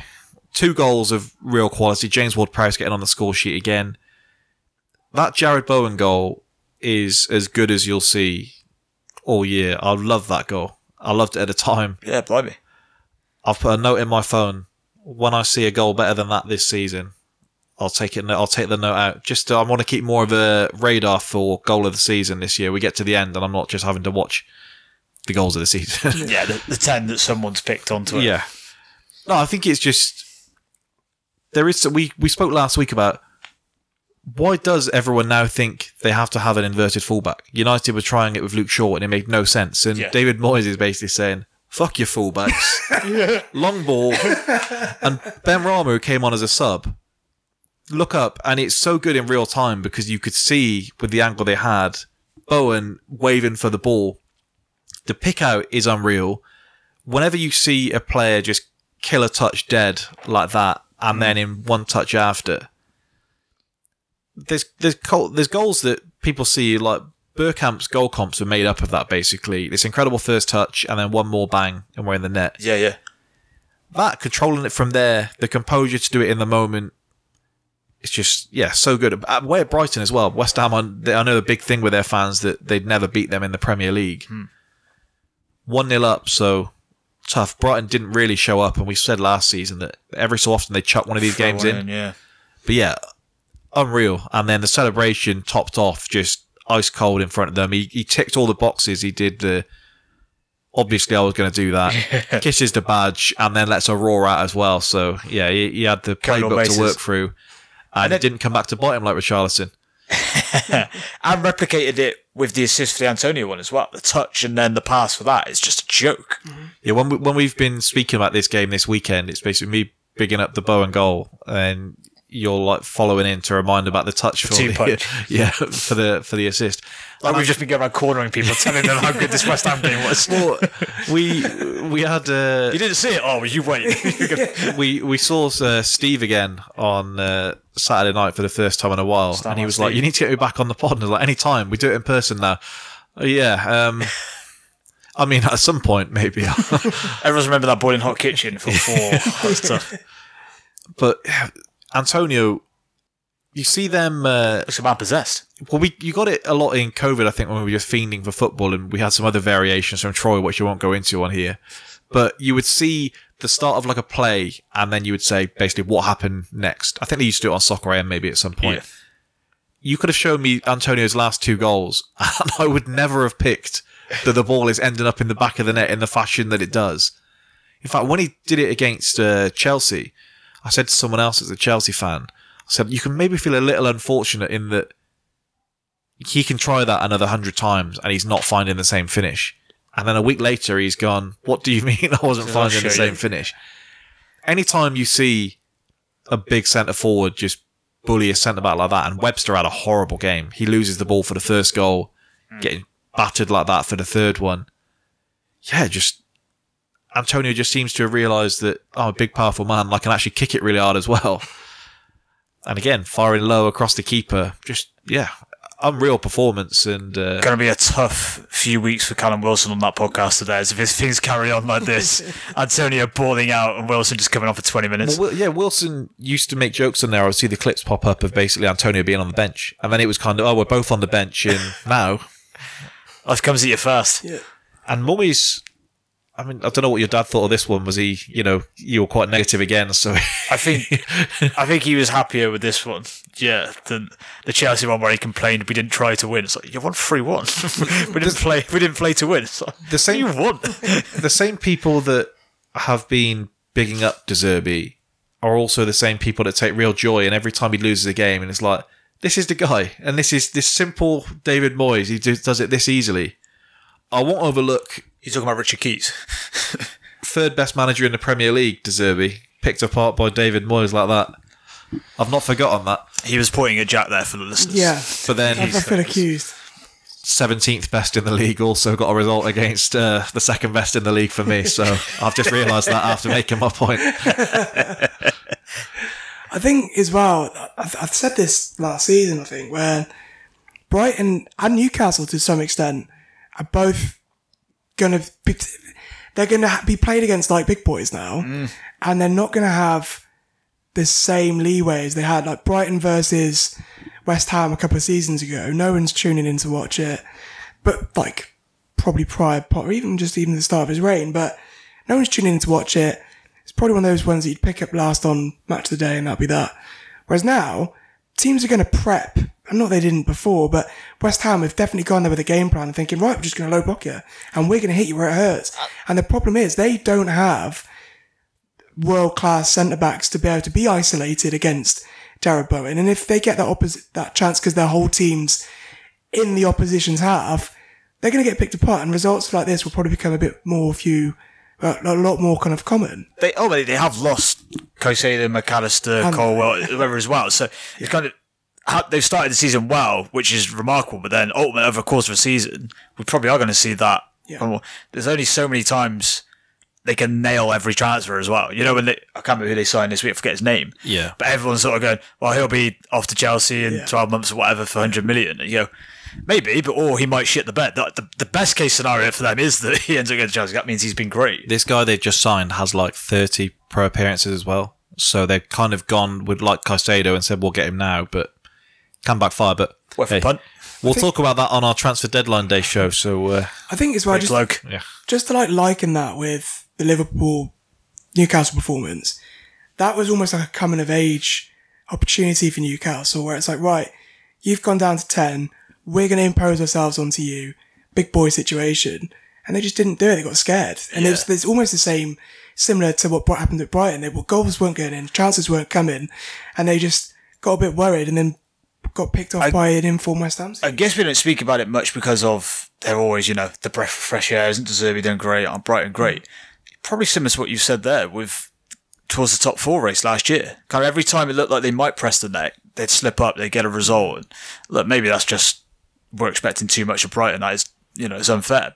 But if you're there, you're there. Yeah. They did get if jobbed in that shot- one against Spurs as well, which is that that one they got jobbed in against Spurs, which would have taken them into. I mean, they had some bad luck in it, if you like, didn't they? And- But then, you know, I've seen you an, can't explain the Everton game. You go, No. well, that can't be happening I've if you're seen- five top four. an old interview with Moyes, and it makes sense because whenever we go to Brighton, we basically say, "I know that's how you want us to play you, but we're quite confident that we do what we do better than you do what you do." Yeah. and let's do that. There's an old Moyes interview that I saw doing the rounds where he basically says, "Football's quite a simple game for me. What do they not want us to do, and let's do it." Basically, because Brighton basically they encourage you. They do this thing with their centre backs where the ball gets played in, they put their foot on the ball, and they encourage you to press onto them. And then the second you get within a certain vicinity, they spread the pitch and they're on you, and they in transition they're just insane. Yeah. Moyes basically said, "Have as much of it as you want." And then when they get it in certain areas, they would just straight down the flanks, ball in the box. The thing is, it's not like it's not like West Ham are like a shit watch. It's not like you go to me and go like, "Oh God, this is like what did who described it as medieval football that time?" Uh, it was it was it Jose it was? Jose against uh, Big Sam, think that's and because that's some nerd from Jose. Allardyce, Allardyce said uh, he can't take it. We out tactics him. yeah, didn't that's so good. But yeah, you watch West Ham. It's not. It's a different style to someone like Brighton, but it isn't like they don't know how to play. They've got players in there as well, so it's a good mix. It's kind of. I said it before with Brentford. Like Brentford aren't just like long ball merchants. Now they can mix it, hmm. but that's kind of what you probably have to do. Doing a really bad Man City impression isn't good. It's gonna. It's not gonna go well for you. As for I don't know Burnley. Ask them for an example. Who have tried it the first few games. They're like, you're gonna have to change this, lads, because that's not gonna West. Ham are great because they're not defensively good enough that you aren't going to see goals against them, and they're also have enough of a punch that they carry it into the games. I think I got the Moyes quote rounded the wrong way, where he basically says, "What do they want us to do?" and we'll do the I opposite. think you got it. So there we You go. point. Um, Mike Dean. So he was interviewed by Simon Jordan this week, and that's a Your guy. pair of people there. And during that interview, he mentioned the Chelsea Spurs game last season with the Romero hair pull, which we came on here. I believe Alex was still doing the pod at the time. He's very gleeful to Jack about it afterwards, I think Nasty. he basically spoke about how he stepped down from VAR because he spoke too much during games, and he said the ref's trying to do a job with an earpiece in, and he's in his ear just talking nonsense. Can't imagine that. Yeah, Well- that type of character? it sounds like maybe he carried on doing that, and he should have taken his own lead because he decided not to be a referee any- anymore, and still carried on talking far too much. Yeah. Absolutely. And on this occasion, he essentially says he didn't send is it Simon Hooper, Anthony Taylor, Anthony Taylor. Taylor. Anthony Taylor. hey, so maybe it wasn't Taylor's fault the whole time. As Your beef is with Mike Dean. Mate, I, I did see mock-ups after the Liverpool game of Anthony Taylor in a Chelsea shirt. And I was like, no, no, no, no, no. This is our thing. this is our thing. You can't take our thing. Yeah, but Arsenal fans hate him as well, and you say that he's an Arsenal fan, so it's. I, I mean, think, he, the Sanchez one in the FA Cup final where he handballs it into his own path for the goal. it- what his his arm was up here, which you Shut actually up. find is It a was a natural. it's a natural position if you're trying to catch it. Uh, anyway, Offside, I believe, was the question as well. So there, there was a lot going on. Um, he says, "I think I didn't want to send him up because I didn't want any more grief than he already had. So ultimately, it's your own fans' fault for hating. For hating They've just been a bit nicer. it's it's insane, and all it's done is give some credence to what we all believe happens anyway. That it's a big boys' club, that they protect each other, Yeah. and he's then come out and said it. And then afterwards, you don't get to take it back and go, I think you're all over exaggerating this a little bit. What's his, his defense on Sky Sports was if I'd said colleague and not mate, then no one, then no one would have cared. It's like, no, we definitely would have still No, cared. I think I would, yeah. he said also, well, I say mate, he was like, there's people at your work that, you know, you might not like all of them, but if you're having a conversation and you would say, you know, my mate over there, it makes no sense That's what got he's nothing to do with it, Mike. Absolutely nothing. corruption is corruption, pal. And very quickly, they're all just trying to say, no, that's not the case. They put a statement out to say, you know, all these processes are adhered to. Give us the audio. Give us the audio from that moment. Yeah. And then let's see what happens. yeah. And they aren't going to do it. They had that really performative piece on Monday Night Football where they showed us the audio from ones where they got decisions right. And it was, well, that's not what we want to see. We want to see how you came to this wrong decision. Or we at least want to know how you came to this decision that we feel both. is wrong You've got to have some of both, Yeah. surely. It's the, and it's it's ridiculous. I hated him as a ref. I thought putting him in a little booth with all the power was even worse. And you still can't escape him. They put him on Sky Sports now. yeah, like like we want to hear from him. I don't. Who's asking for that? I Who's couldn't believe the we need more reaction when he went on Peter Crouch's podcast and people were saying what a great crack he was. And I thought, I'm not even going to listen to that because I can't stand the bloke. We do not need to hear from referees. No. And that was a man who was accused constantly of being the main character on the pitch. And if you listen to him Yeah. on, on these interviews, it's like that's absolutely what you are. Yeah. You are absolutely. I think we said at the time you shouldn't be able to say that's so Mike Dean. That that should not be a thing that we that we should No, be saying. it should be celebrated. And I think I think Michael Oliver is of the same cloth in how much he thinks of himself. But then I think they're all shit. We had Paul Tierney at the weekend, and he's one. I shouldn't wince when you see a referee's name pop up.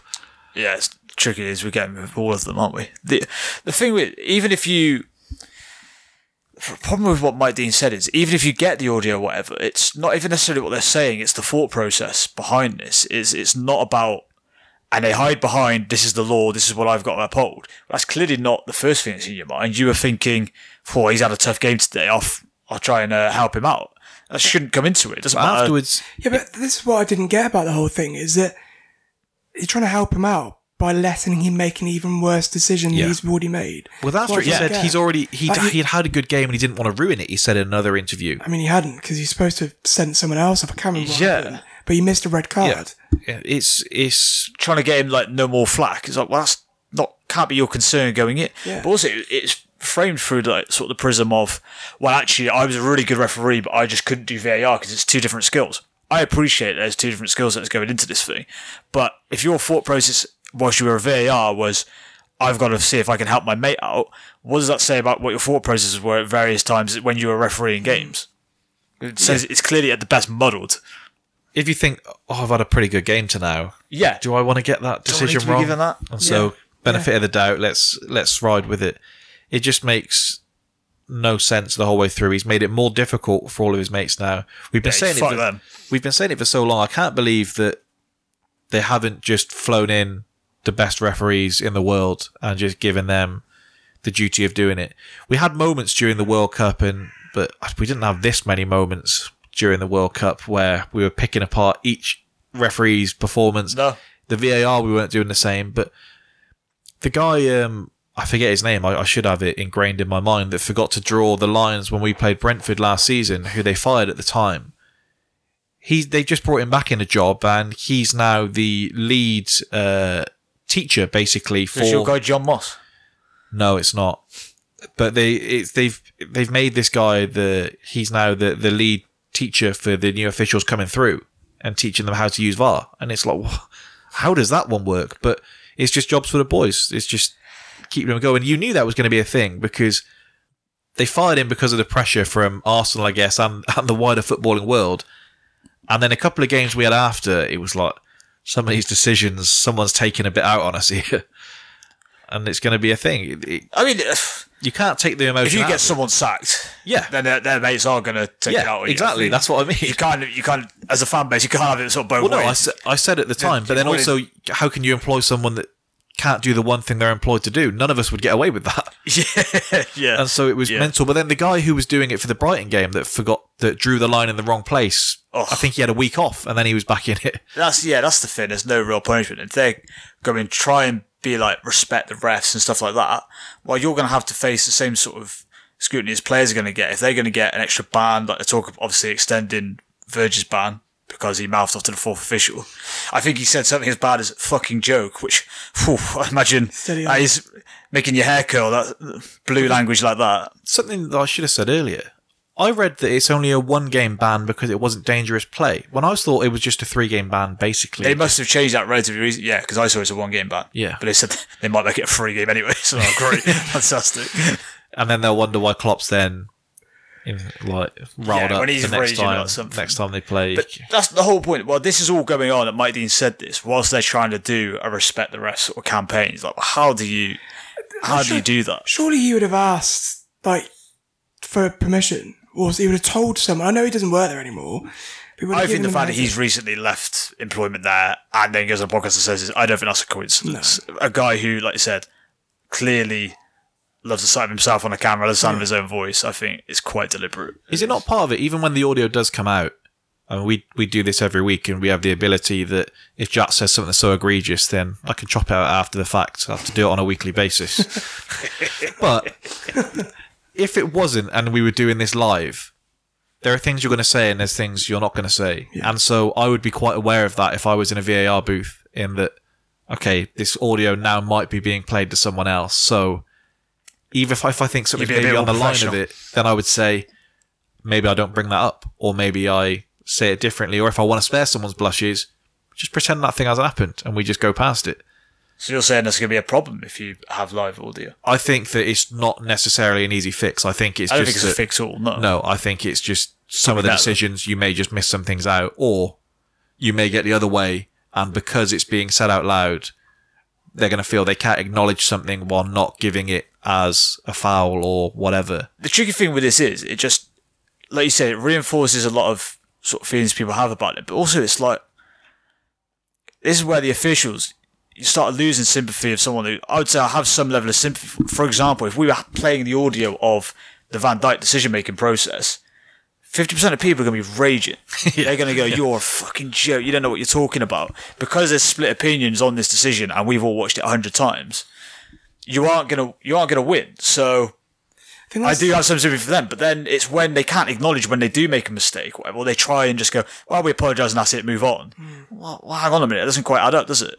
Did you like them reading the decisions out during the Women's World Cup? Because I, hated that. I, I, thought just thought it was, I was indifferent towards it. I It didn't think it made so- much difference, good or bad. it felt like the NFL when they were doing it. Like the penalty against England in the final, I thought the way the way she was announcing that with the build up, I, thought, I don't like that. We if we've gone to a decision, then we kind of know what the decision is going to be about. We see it on the screen or whatever.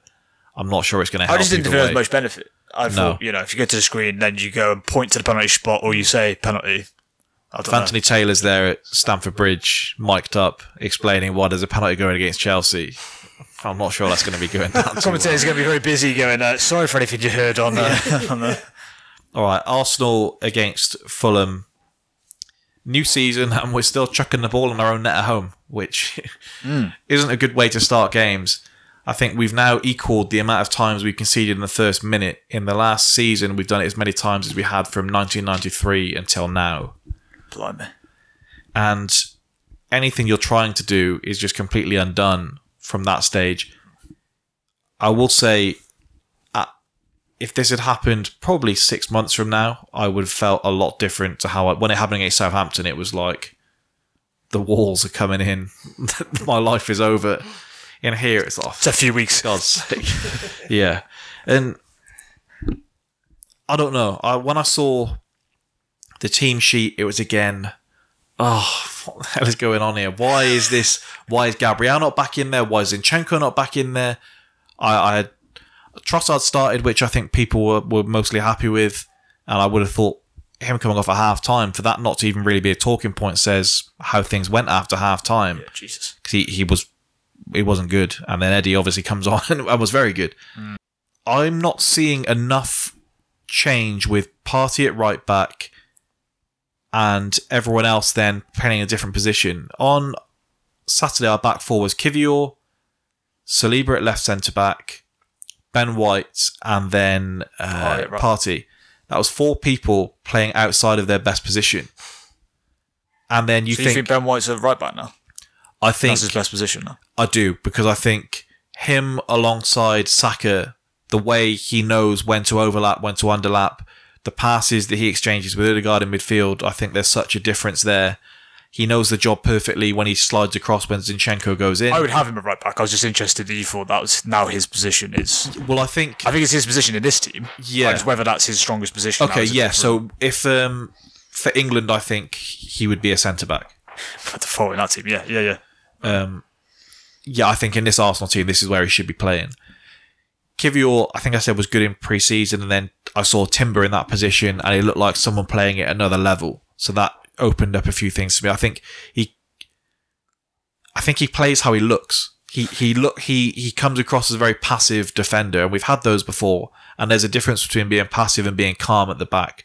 And I don't think you can be a passive fullback. I think you can be that a centre back, and it's one of Van Dijk's best strengths is how calm he is and where he knows when to uh, interact and all of those things. Maybe not so much. Except for that recently. lunge at the weekend, Yeah. as, as Neville pointed out to me. When we went through like the amount he was tackling every season, and we couldn't believe it. Yeah, You you can't do that when you're out wide. no. And Kiwior, and I, he was by far the worst player on the pitch, but it, it was just a thing. Play your best team. And what is best positions. so what it seems to have happened, and I think you can go back to his interviews at the end of last season. Arteta seems to think that the way our title charge came to an end wasn't because Saliba got injured, and it wasn't because we started chucking the ball in our own net. It was because teams just at once said, "We've cottoned on to what they're doing. We've worked them out." And all see all preseason, he kept speaking about unpredictability, and we're going to have all these different systems that no one's going to know how to do. And so when we do choose to play how we played last season, they aren't going to see it coming, basically. In principle, I think you can look at the simple stats from each of our first three games and you can say, we aren't conceding that many big chances. We should be scoring more goals. We're having more of the ball. We're having more shots. That makes perfect sense. But it just seems so clunky. Odegaard's on the ball less. We're having the fullbacks aren't able to overlap because Partey's into midfield, so the fullback on the left is coming across. They then can't support Martinelli down the flank, so Martinelli is just being isolated out there. He's got two wingers up against him, and I said earlier, he's not the trickiest of wingers. He's just he's willing and he's very good at what he does, but he isn't going to put it through your legs, and he's not going to flick it around the outside of you. He's going to knock it around the side of you and run onto the other end of it. We're missing big chances. It looks like a team that isn't flowing. And then on 70 minutes, he brought on Zinchenko, he brought on Fabio Vieira, and Eddie had come on at half time. Eddie was being Jesus light very well. Zinchenko immediately looked like someone. There is a difference in being a midfielder and being a midfielder at fullback, and he just had it nailed on. I can I can forgive him for losing the ball to Adama Traore from an errant pass that we then concede from a corner from because we shouldn't be conceding from the corners. Zinchenko, if you're asking someone to play the majority of your progressive passes, then he's going to lose it at some stage. It just it feels very clunky at this stage, and so much of that is being pinned on Kai Havertz. I'm not sure how much of that is fair, but I also think I wasn't expecting him to hit the ground running, and I think I think I said last week it would have been a real indictment on Chelsea if he came straight into this team and looked like a 65 million pound man. Odegaard, you can go back and find the tweets of people. There's people want to James Maddison in the team over Odegaard, a vastly different player after six months of Odegaard, hmm. and now he's probably our best player. And I think if you asked any manager in the league, do you want to swap your eight for him? Most of them are going to say yes, we'll take him over than maybe Man City, who at this stage would probably take him because De Bruyne's His hamstrings in, intact. It's just, it's very strange. Havertz and um, I've said this to TK. I'm not sure if when we were recording or not. There's a real patience with him until we don't have room for patience, and so the opening game of the season, everyone was happy to see what he was doing. You know, he's doing this, he's running there, he's whatever. They pulled a goal back to two one, and it was why is he not doing that? Why is he not doing that? The game on uh, Monday, I thought was maybe his best game for us in, in what he did. And it's maybe interesting there to say the best thing he was doing was pressuring and he had one very good pass that Martinelli should have scored from.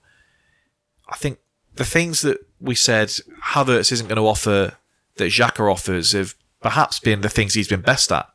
Defensively, he's been better than I think anyone gave him credit for. Energy wise, I think you probably would have known that better than a lot of Arsenal fans that he does keep running. He's hmm. maybe just not intelligently the whole way through. And the things we thought he was coming in for, we thought he was going to be a version of Odegaard, and we are going to have two of them in the middle of the park. We're going to knock it around everyone, and we're going to be a really fun team to watch. Going to be fast and all of this. And he just looked like he was playing scared. He got dragged off by Arteta, and for Arteta to come for you in his press conference after says that he's expecting a lot more because he's ultimately living and dying by him at this stage. Saliba takes four players out of the game when we're chasing the game, fizzes it into Havertz, who plays like a wall pass straight back to Declan Rice, and it made no sense to do it there. Horrible.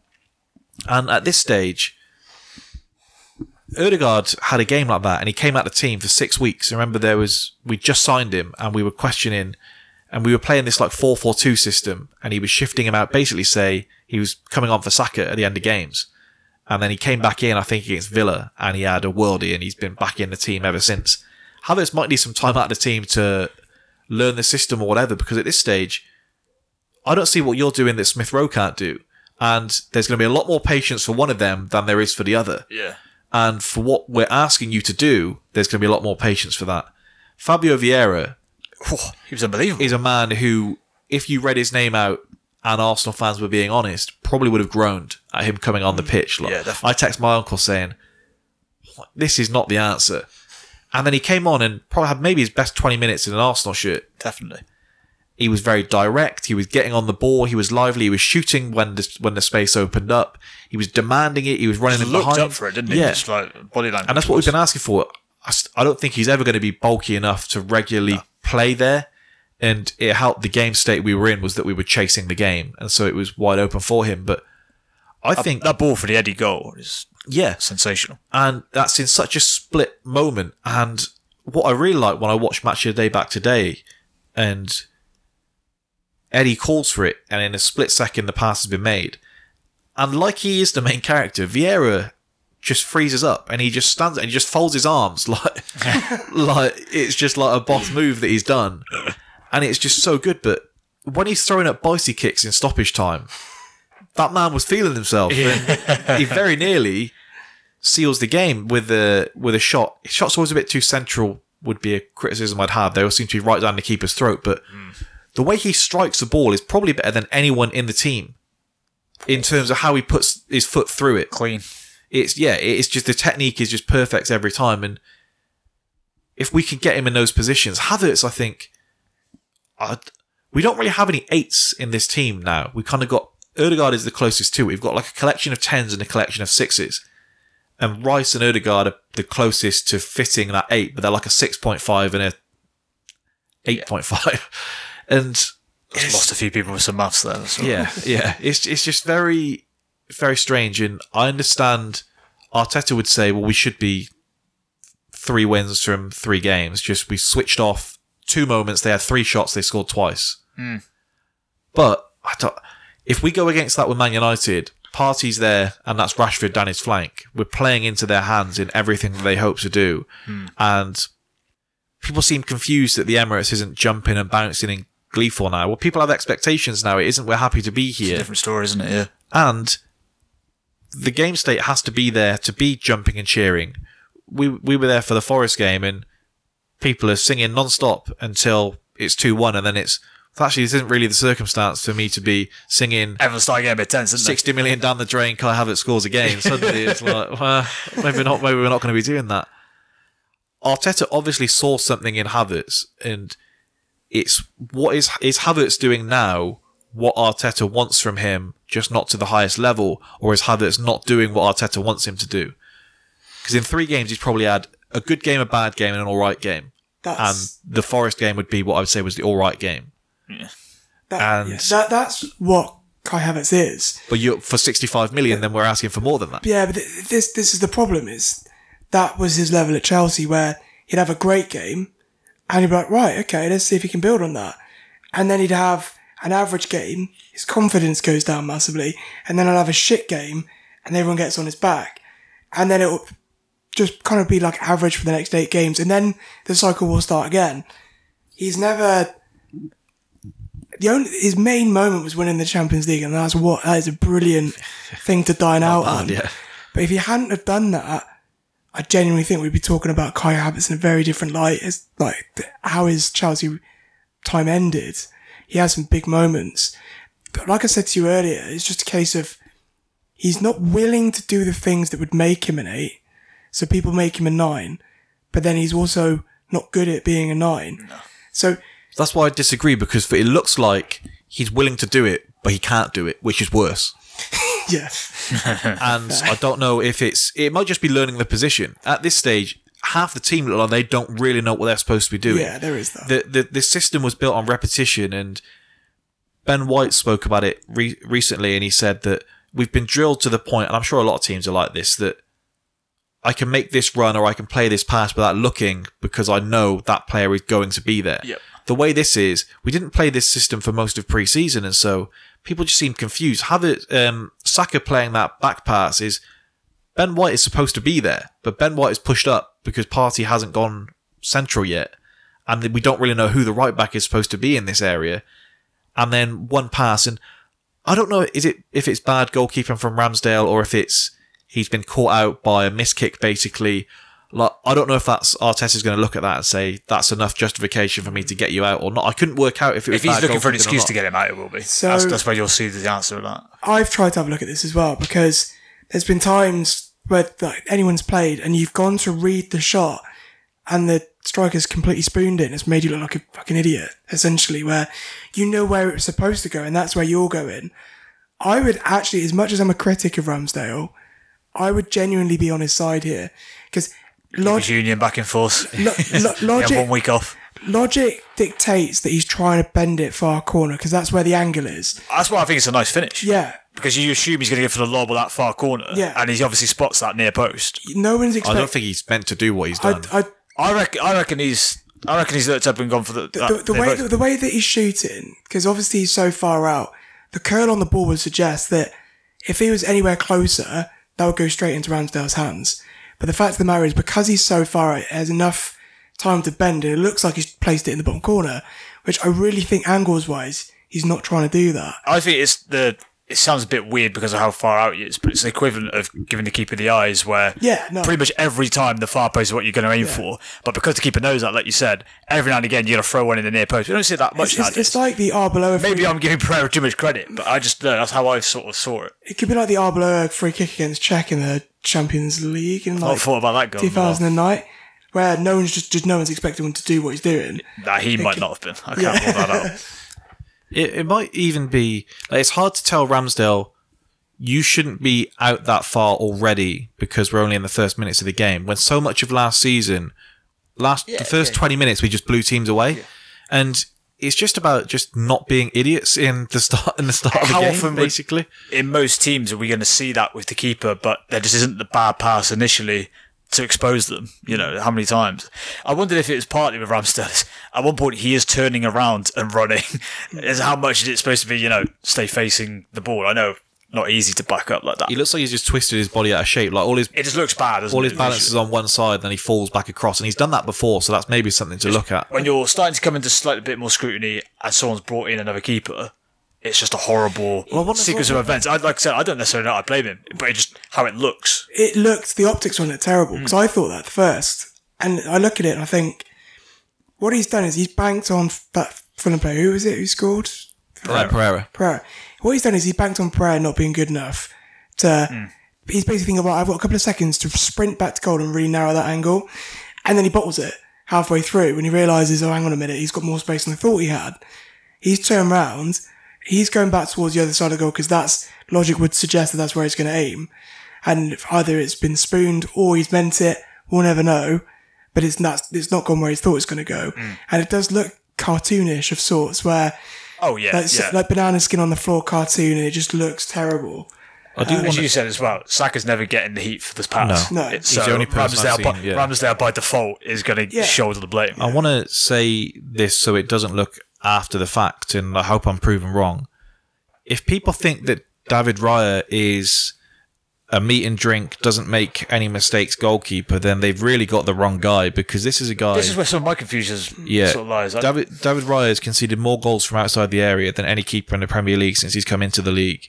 He is a guy I that thought is Kepa was keeping that crown. he, he's very good with the ball at his feet. if he which just had a few more games, maybe. yeah, which is obviously the main thing. But I don't know. I think the things that Ramsdale does well, then I think Raya does them well also. I think they're one and the same. I was about to say that was my perception of it. It was only when you said about how long Arsenal, Arteta, and his team have been tracking this guy that I thought, okay, well maybe there is more to him than we see. Because in my book, I'd be saying him and Ramsdale If this, Something- similar. sort something this that I- the same guy that was so sure that he could turn Kai Havertz into something that he's not. But let's face it, his the reason Arsenal fans are persisting with Havertz is because they're going, well, we're giving Arteta the benefit of the doubt. Uh, because at, at the minute, and this is one of the the benefits and the downside to doing a weekly podcast is you could say something one week and it get it looks horrible. But last week we spoke about how Arteta having last season wanted more depth now might end up tinkering too much, and how he's torpedoing what you did last year in favour of Kai Havertz. And this game, unfortunately for you, was probably as bad an example of both those things where we're mm. like, stop fucking around, play your start, strongest 11, and by the way, that doesn't include Kai Havertz. Mm. Yeah, I think if if Arsenal fans felt that Havertz had earned his way into the team, then I think it would be a lot different. I think the feeling is at the moment that everyone else has earned their place in the team except for him. Yeah. And we've spoken. I said with Mudryk, just give him ten games with the. Tell him beforehand, whatever you do, you're going to be playing the next ten games. Yeah. And the pressure's off. Go and express yourself. That's a lot different when when you're telling someone else to do it to when you're seeing it for mm. yourself. And when you have as many options in that position as we do, and so Trossard played there in pre-season, so that could be an option to get him in there. You've got Vieira there, who we spent 40 million on. You've got Smith Rowe there, who Arsenal fans are not going to stop banging the door down to say, give him a chance. And when he has a chance and he doesn't play well, it's, well, he deserves more of a chance. So give him the time that you're investing in him. Even if this was a situation where you were bringing Kai Havertz into the team and it was just going like for like with someone, and that was the only thing in that team you changed from last year, you'd go, okay, I'll give this a chance, even if he's been a bit slow to start this. But as part of accommodating it, you've moved around so much. Like Partey was one of the biggest reasons why you were able to play in such a way. You had to move him out to play at right back. Ben White was a revelation at right back. Like you said, him and Saka's link up was perfect. Now you've had to change that for some. And look, there may be more to it. For some reason, you're not now playing Gabriel. And like you said, even that means Saliba even has to move across. It's just you're moving so many key parts of what was good last year. And uh, if it ended up being a situation where you're not getting the best out of Odegaard as well, then I'd say, what more evidence do you need to rip this thing up and go back to what you were? think- Because that makes no sense. Like you said, he's your best player. The, Which- go on. the, the only reason why I can see him persevering with this is obviously that Tiger Woods where he used to go and change his swing after winning a tournament. He'd go and change it immediately. So he'd understand that he's not going to play well in the next tournament, but it's for the future. For the long term benefit. Yeah, we, that I can kind of understand. Um, but the logic was to just playing players like you, like you said, Byron, in then not their strongest positions. That doesn't seem like a benefit. No. That doesn't seem like, oh, if you push through this for, you will perfect this. It's a case of, well, everyone's become less effective because they're not doing what they're good Yeah. at. I appreciate you- what you said about Arteta saying, look, we're going to be unpredictable. We have all these different systems, so they won't know what we're doing. At some point, you do have to play your strongest one as well. I Yeah. think it's Yeah. like Yeah, you're, it it seems um, the players are really being stretched to their limits. Saliba's made as many last ditch tackles now um, in the first three games as he did in the first six months of last season. So, Adama, by the way, if you needed any more evidence of how quick he is, I've never seen Saliba get burnt for pace no, like that was that. scary, wasn't it? And he's very lucky that Adama isn't Jamie Vardy or Harry Kane because they would run into his leg when he slides to try and make a block, which he does. He just matches him enough to where Traore can't get away, basically. Um, But peak Twitter pettiness. I saw some Liverpool fan posting the clip of Van Dijk catching up with Adama Traore. Just 'cause- I- I of course, I of course. yeah, keep going out there, soldiers. An Arsenal fan then quote tweeted that a day later because I mean, the, the, Van the Dijk's now got a few you can go put up yeah, against it. I the guess. caption said um, showing the levels or something, and then we saw the him getting a red card. And it said, yeah, showing the levels. that fan who posted that got him the red. it's it's it's very strange and i also I, I mean i don't have a house to bet if i did have a house and i was forced to bet it i would say havertz almost certainly starts on saturday arteta's press conference after and Even after hooking him. yeah well klopp has some of these sometimes pep has some of these sometimes where they they're just delusions of a madman. And he's saying afterwards, and in principle, he's absolutely right when he says, We played better against Fulham at home this season than we did last season. We won the game last season. Ask him which he'd rather have, and I'm sure I know which one. Gabriella scored three goals in two games against Fulham, and we didn't we didn't play him. That's just weird. And this time around, I, I don't know if the tinkering doesn't work against Forest. We've seen this system, I think, now five, six times.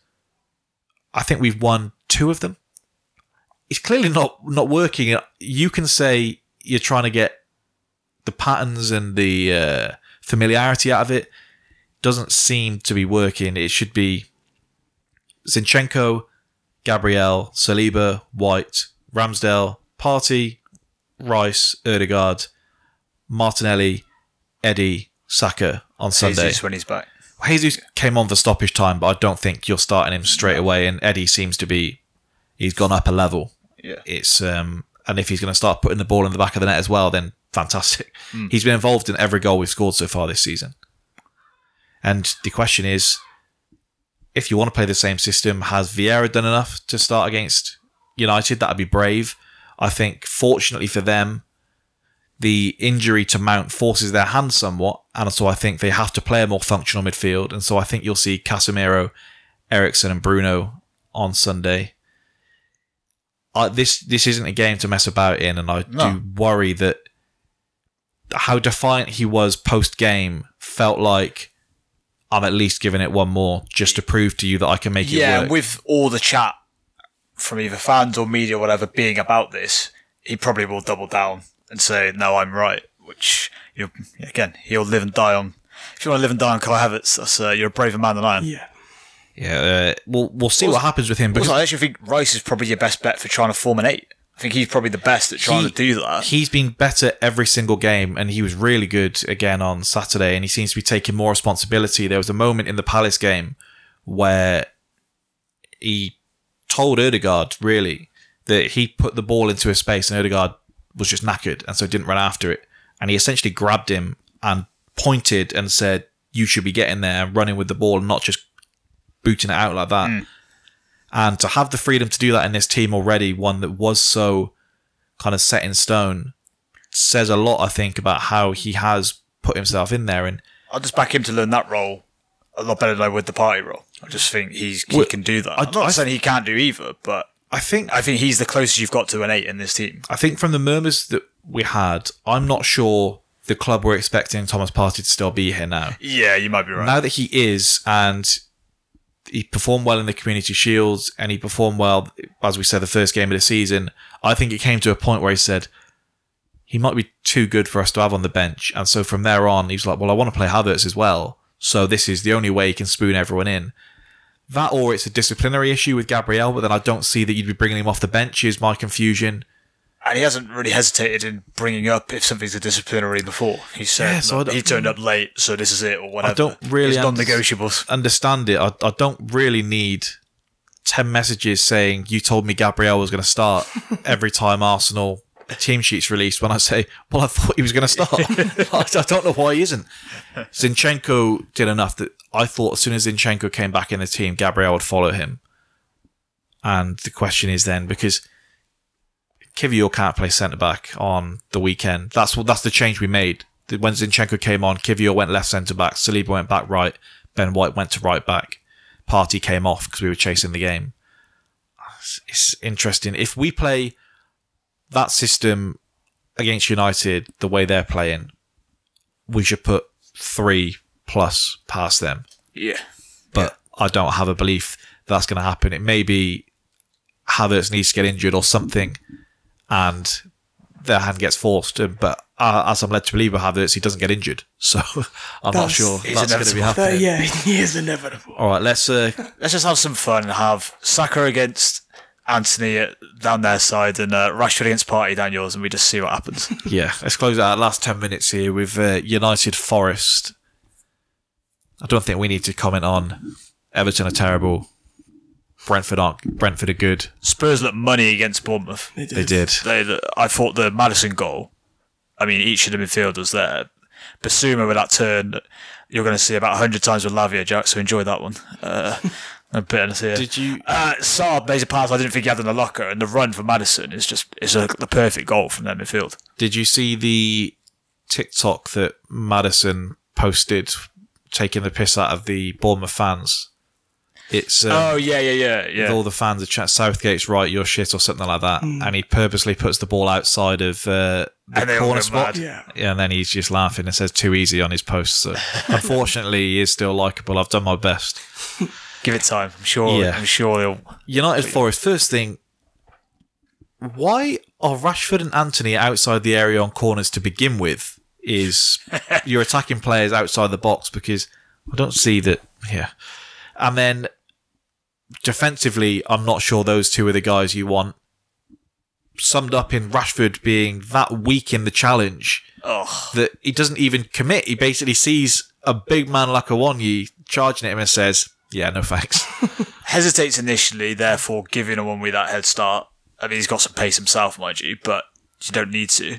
And then he gets back in, and one gives him every chance to nick the ball. And it isn't even like he's showing enough of the ball here that you can get it. It isn't like, oh, I can't do anything. He's showing enough. And like you said, Rashford gets there, and then just, I don't know, just doesn't fancy it, is a bit scared. I don't know. Any word from you on Awoniyi who's now seven in seven?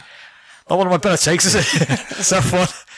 I'm standing by. I don't quite know how he's doing it. I but- don't even think it was a bold claim either. I think I ended last season and I said um, because he got a one year and he looks decent, and you were you pounced on it Because uh, the Sky Sports lads have been like talking about it as well. It's like whenever I see him, it's like it just looks. I mean, maybe I shouldn't be going in on clumsy looking strikers, but he just looks clumsy, and I don't know, it just doesn't doesn't convince. But you know, at the end of the day, he's putting the ball in the back of that. I guess it doesn't really matter. not a great game from the big freak, um, Matt Freaking Turner. Some soft hands. Yeah, but not some not good keeping all round in that game because I've seen some goalkeeper moves in my time. Diving before the shot is a new one by me. it's like some mind trick he's trying to do or something. So it's not even. He's not even dived. So, It's just fallen. so everything you're supposed. Yeah, eh, he's he's sat down. He's sat down. I, Maybe it'll hit me. So what you're, what you're trained to do as keepers, every time the player looks down at the ball and they're running through, when they're taking their touches, you take a massive stride forward, and that's when you then you find a position and you you stay there. Then you angle your body to try and take them away from the goal, so they can't knock it past you and knock it into an empty net. You're supposed to show them the line. So what he's done, he's still inside his six yard box, even though he's run from the halfway line with the ball. He's not come out to close the angle.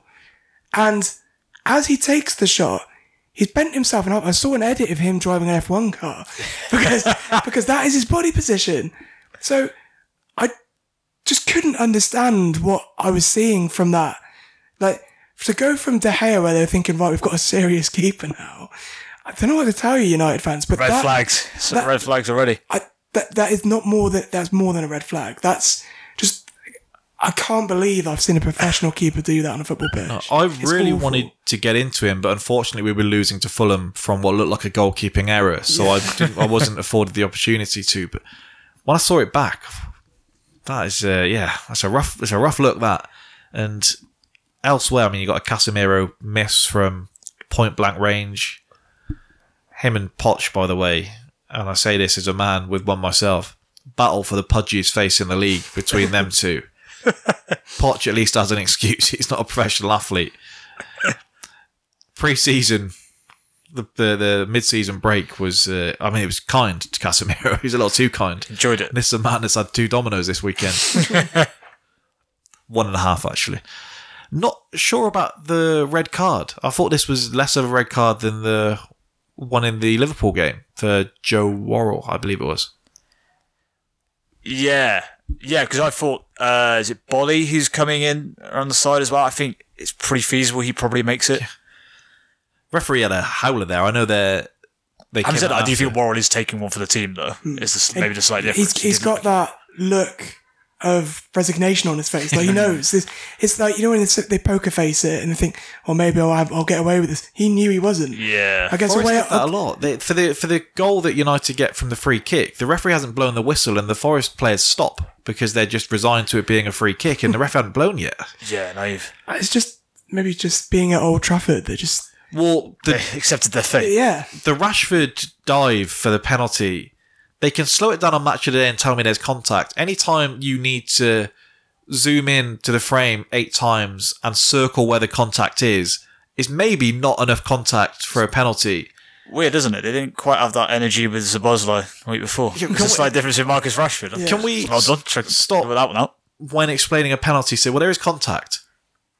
Of course there is. It's two Like, fully even our VAR, if there is no contact, is surely going, oh, hang on. Maybe we should pull this up. and again, it's the the exaggerated contact. He, the way he contorts his body to go down. It's just so so annoying, and just giving them a route back into the game, which they were good enough to get back in anyway. I think if you compare it to the penalty that he was given in the Arsenal game, like um, it was on Vieira, wasn't it? Yeah. Like that is how a penalty. That's what a penalty looks like. Like when he went when he went down, I was watching. thinking, For fuck's sake, why have you done that? And it's just the way he's fallen. That's what it looks like. The Rashford one is almost the opposite. I feel where Yeah. he's like jumped up in the air, contorted, manufactured the the contact. What Traore should have done against Yeah, I you, was essentially, about to say the exactly same. what he should have done. Hmm. But yeah, you're getting those. at He's Old pushed for Yeah, contact that, that's- wasn't really there. Hmm. Like he's basically just It's ran bought, into isn't the it? His is man. entirely bought, whereas, like you said, the Vieira one, it's a good shout, was just like the most clear, like, mm. yeah, he's not the ball past you, you've taken him out, Yeah. job done. Yeah, the free kick they score from is a nice move. I, I do wonder if Matt Turner could be stronger there, but I think when the ball gets flicked up, he's a bit unsure as to whether he comes out to smack it away, whether he tries to block it. Mm. It's yeah, I, I don't know how much he can do. It just looked a bit flappy in the moment. He did make an absolutely fantastic save though. That Antony save, Yeah, yeah. the footwork to get across his area because his starting position is actually really poor. He's covering his near post too much. To make that ground and tip it around the post, I thought was really good. We we were behind his goal when he was warming up uh, uh, before the Arsenal game, and the thing we commented on it, he just wasn't catching anything. He was just palming everything out, and that carried into the game, didn't it? Where he was just parrying everything, and it's not always in the best of areas. I do think through three games now, there were some Arsenal fans that were like, "Well, we should have been giving him more of a chance." I think maybe he's more of a Forest keeper than Yeah, I think that's probably an fair. Arsenal one. And I wonder if I think they paid about ten-ish million from us. Palace uh, signing Dean Henderson for twenty million. Do wonder if they'll say, should we have maybe put the money there after how he was last season? I don't know. I don't know if Matt Turner is going to be a difference between them staying up or going down, but I don't think he's looked fantastic through three games. It's been good and bad, isn't it? Which is just It's you not what, might expect from a keeper down there, but it's it's you just can't let it slide. it's not what you want. You want consistency down there, don't you? Yeah, Really? yeah, Like do the easy things well, and then maybe have a bit of stardust sprinkled in if you need to. Don't make a save like the Antony one, and then parry it straight to someone's feet. yeah, Yeah, yeah, that- yeah, that's- absolutely. That's not what you need. Yeah, and United in midfield, they still look wide open. They seem to be embracing these chaotic games while not trying to have them, and just hope we don't give them what they want on uh, on Sunday. Seemed, I think the Where system at the Emirates. Okay. You- the like- system we're trying to play, I think, is supposed to be that with the additional men in midfield, we're limiting the chaos that is there and we're controlling the game more. But it's just having the opposite effect because the system just isn't in place. And maybe it's that the players there aren't attuned to to do that. It just seems like trying to ask Saka and Marcelo Odegaard to play such rigid football. Maybe not what I would do if I was uh, telling telling Arsenal how to play their game. But I think it's gonna. I think there's gonna be goals the way both teams are defending on Sunday. So hopefully Arsenal just get one more than United, two more ideally because the nerves. I don't really need that going into stoppage time again. 10, 10 minutes added on against United just sounds like pure hell. and yeah, there'll probably be a Casemiro header or something. I'm sure. Of his chubby cheeks. you know. You said it. All right, I think that just about does us uh, on a bank holiday weekend. So uh, thank you for listening. Movie Madness this week. Keenan is coming back on. We've been speaking about doing a pod on Swingers, which, if you've not seen the film, it may sound confusing, but Vince Vaughn and Jon Favreau. So uh, if you like the film, tune in. If not, well, ideally watch the film and then tune in. So uh, see you then. And then back Friday, me and TK will be there, transfer deadline day. And then again Monday, so the grind doesn't stop. See you then. Adios.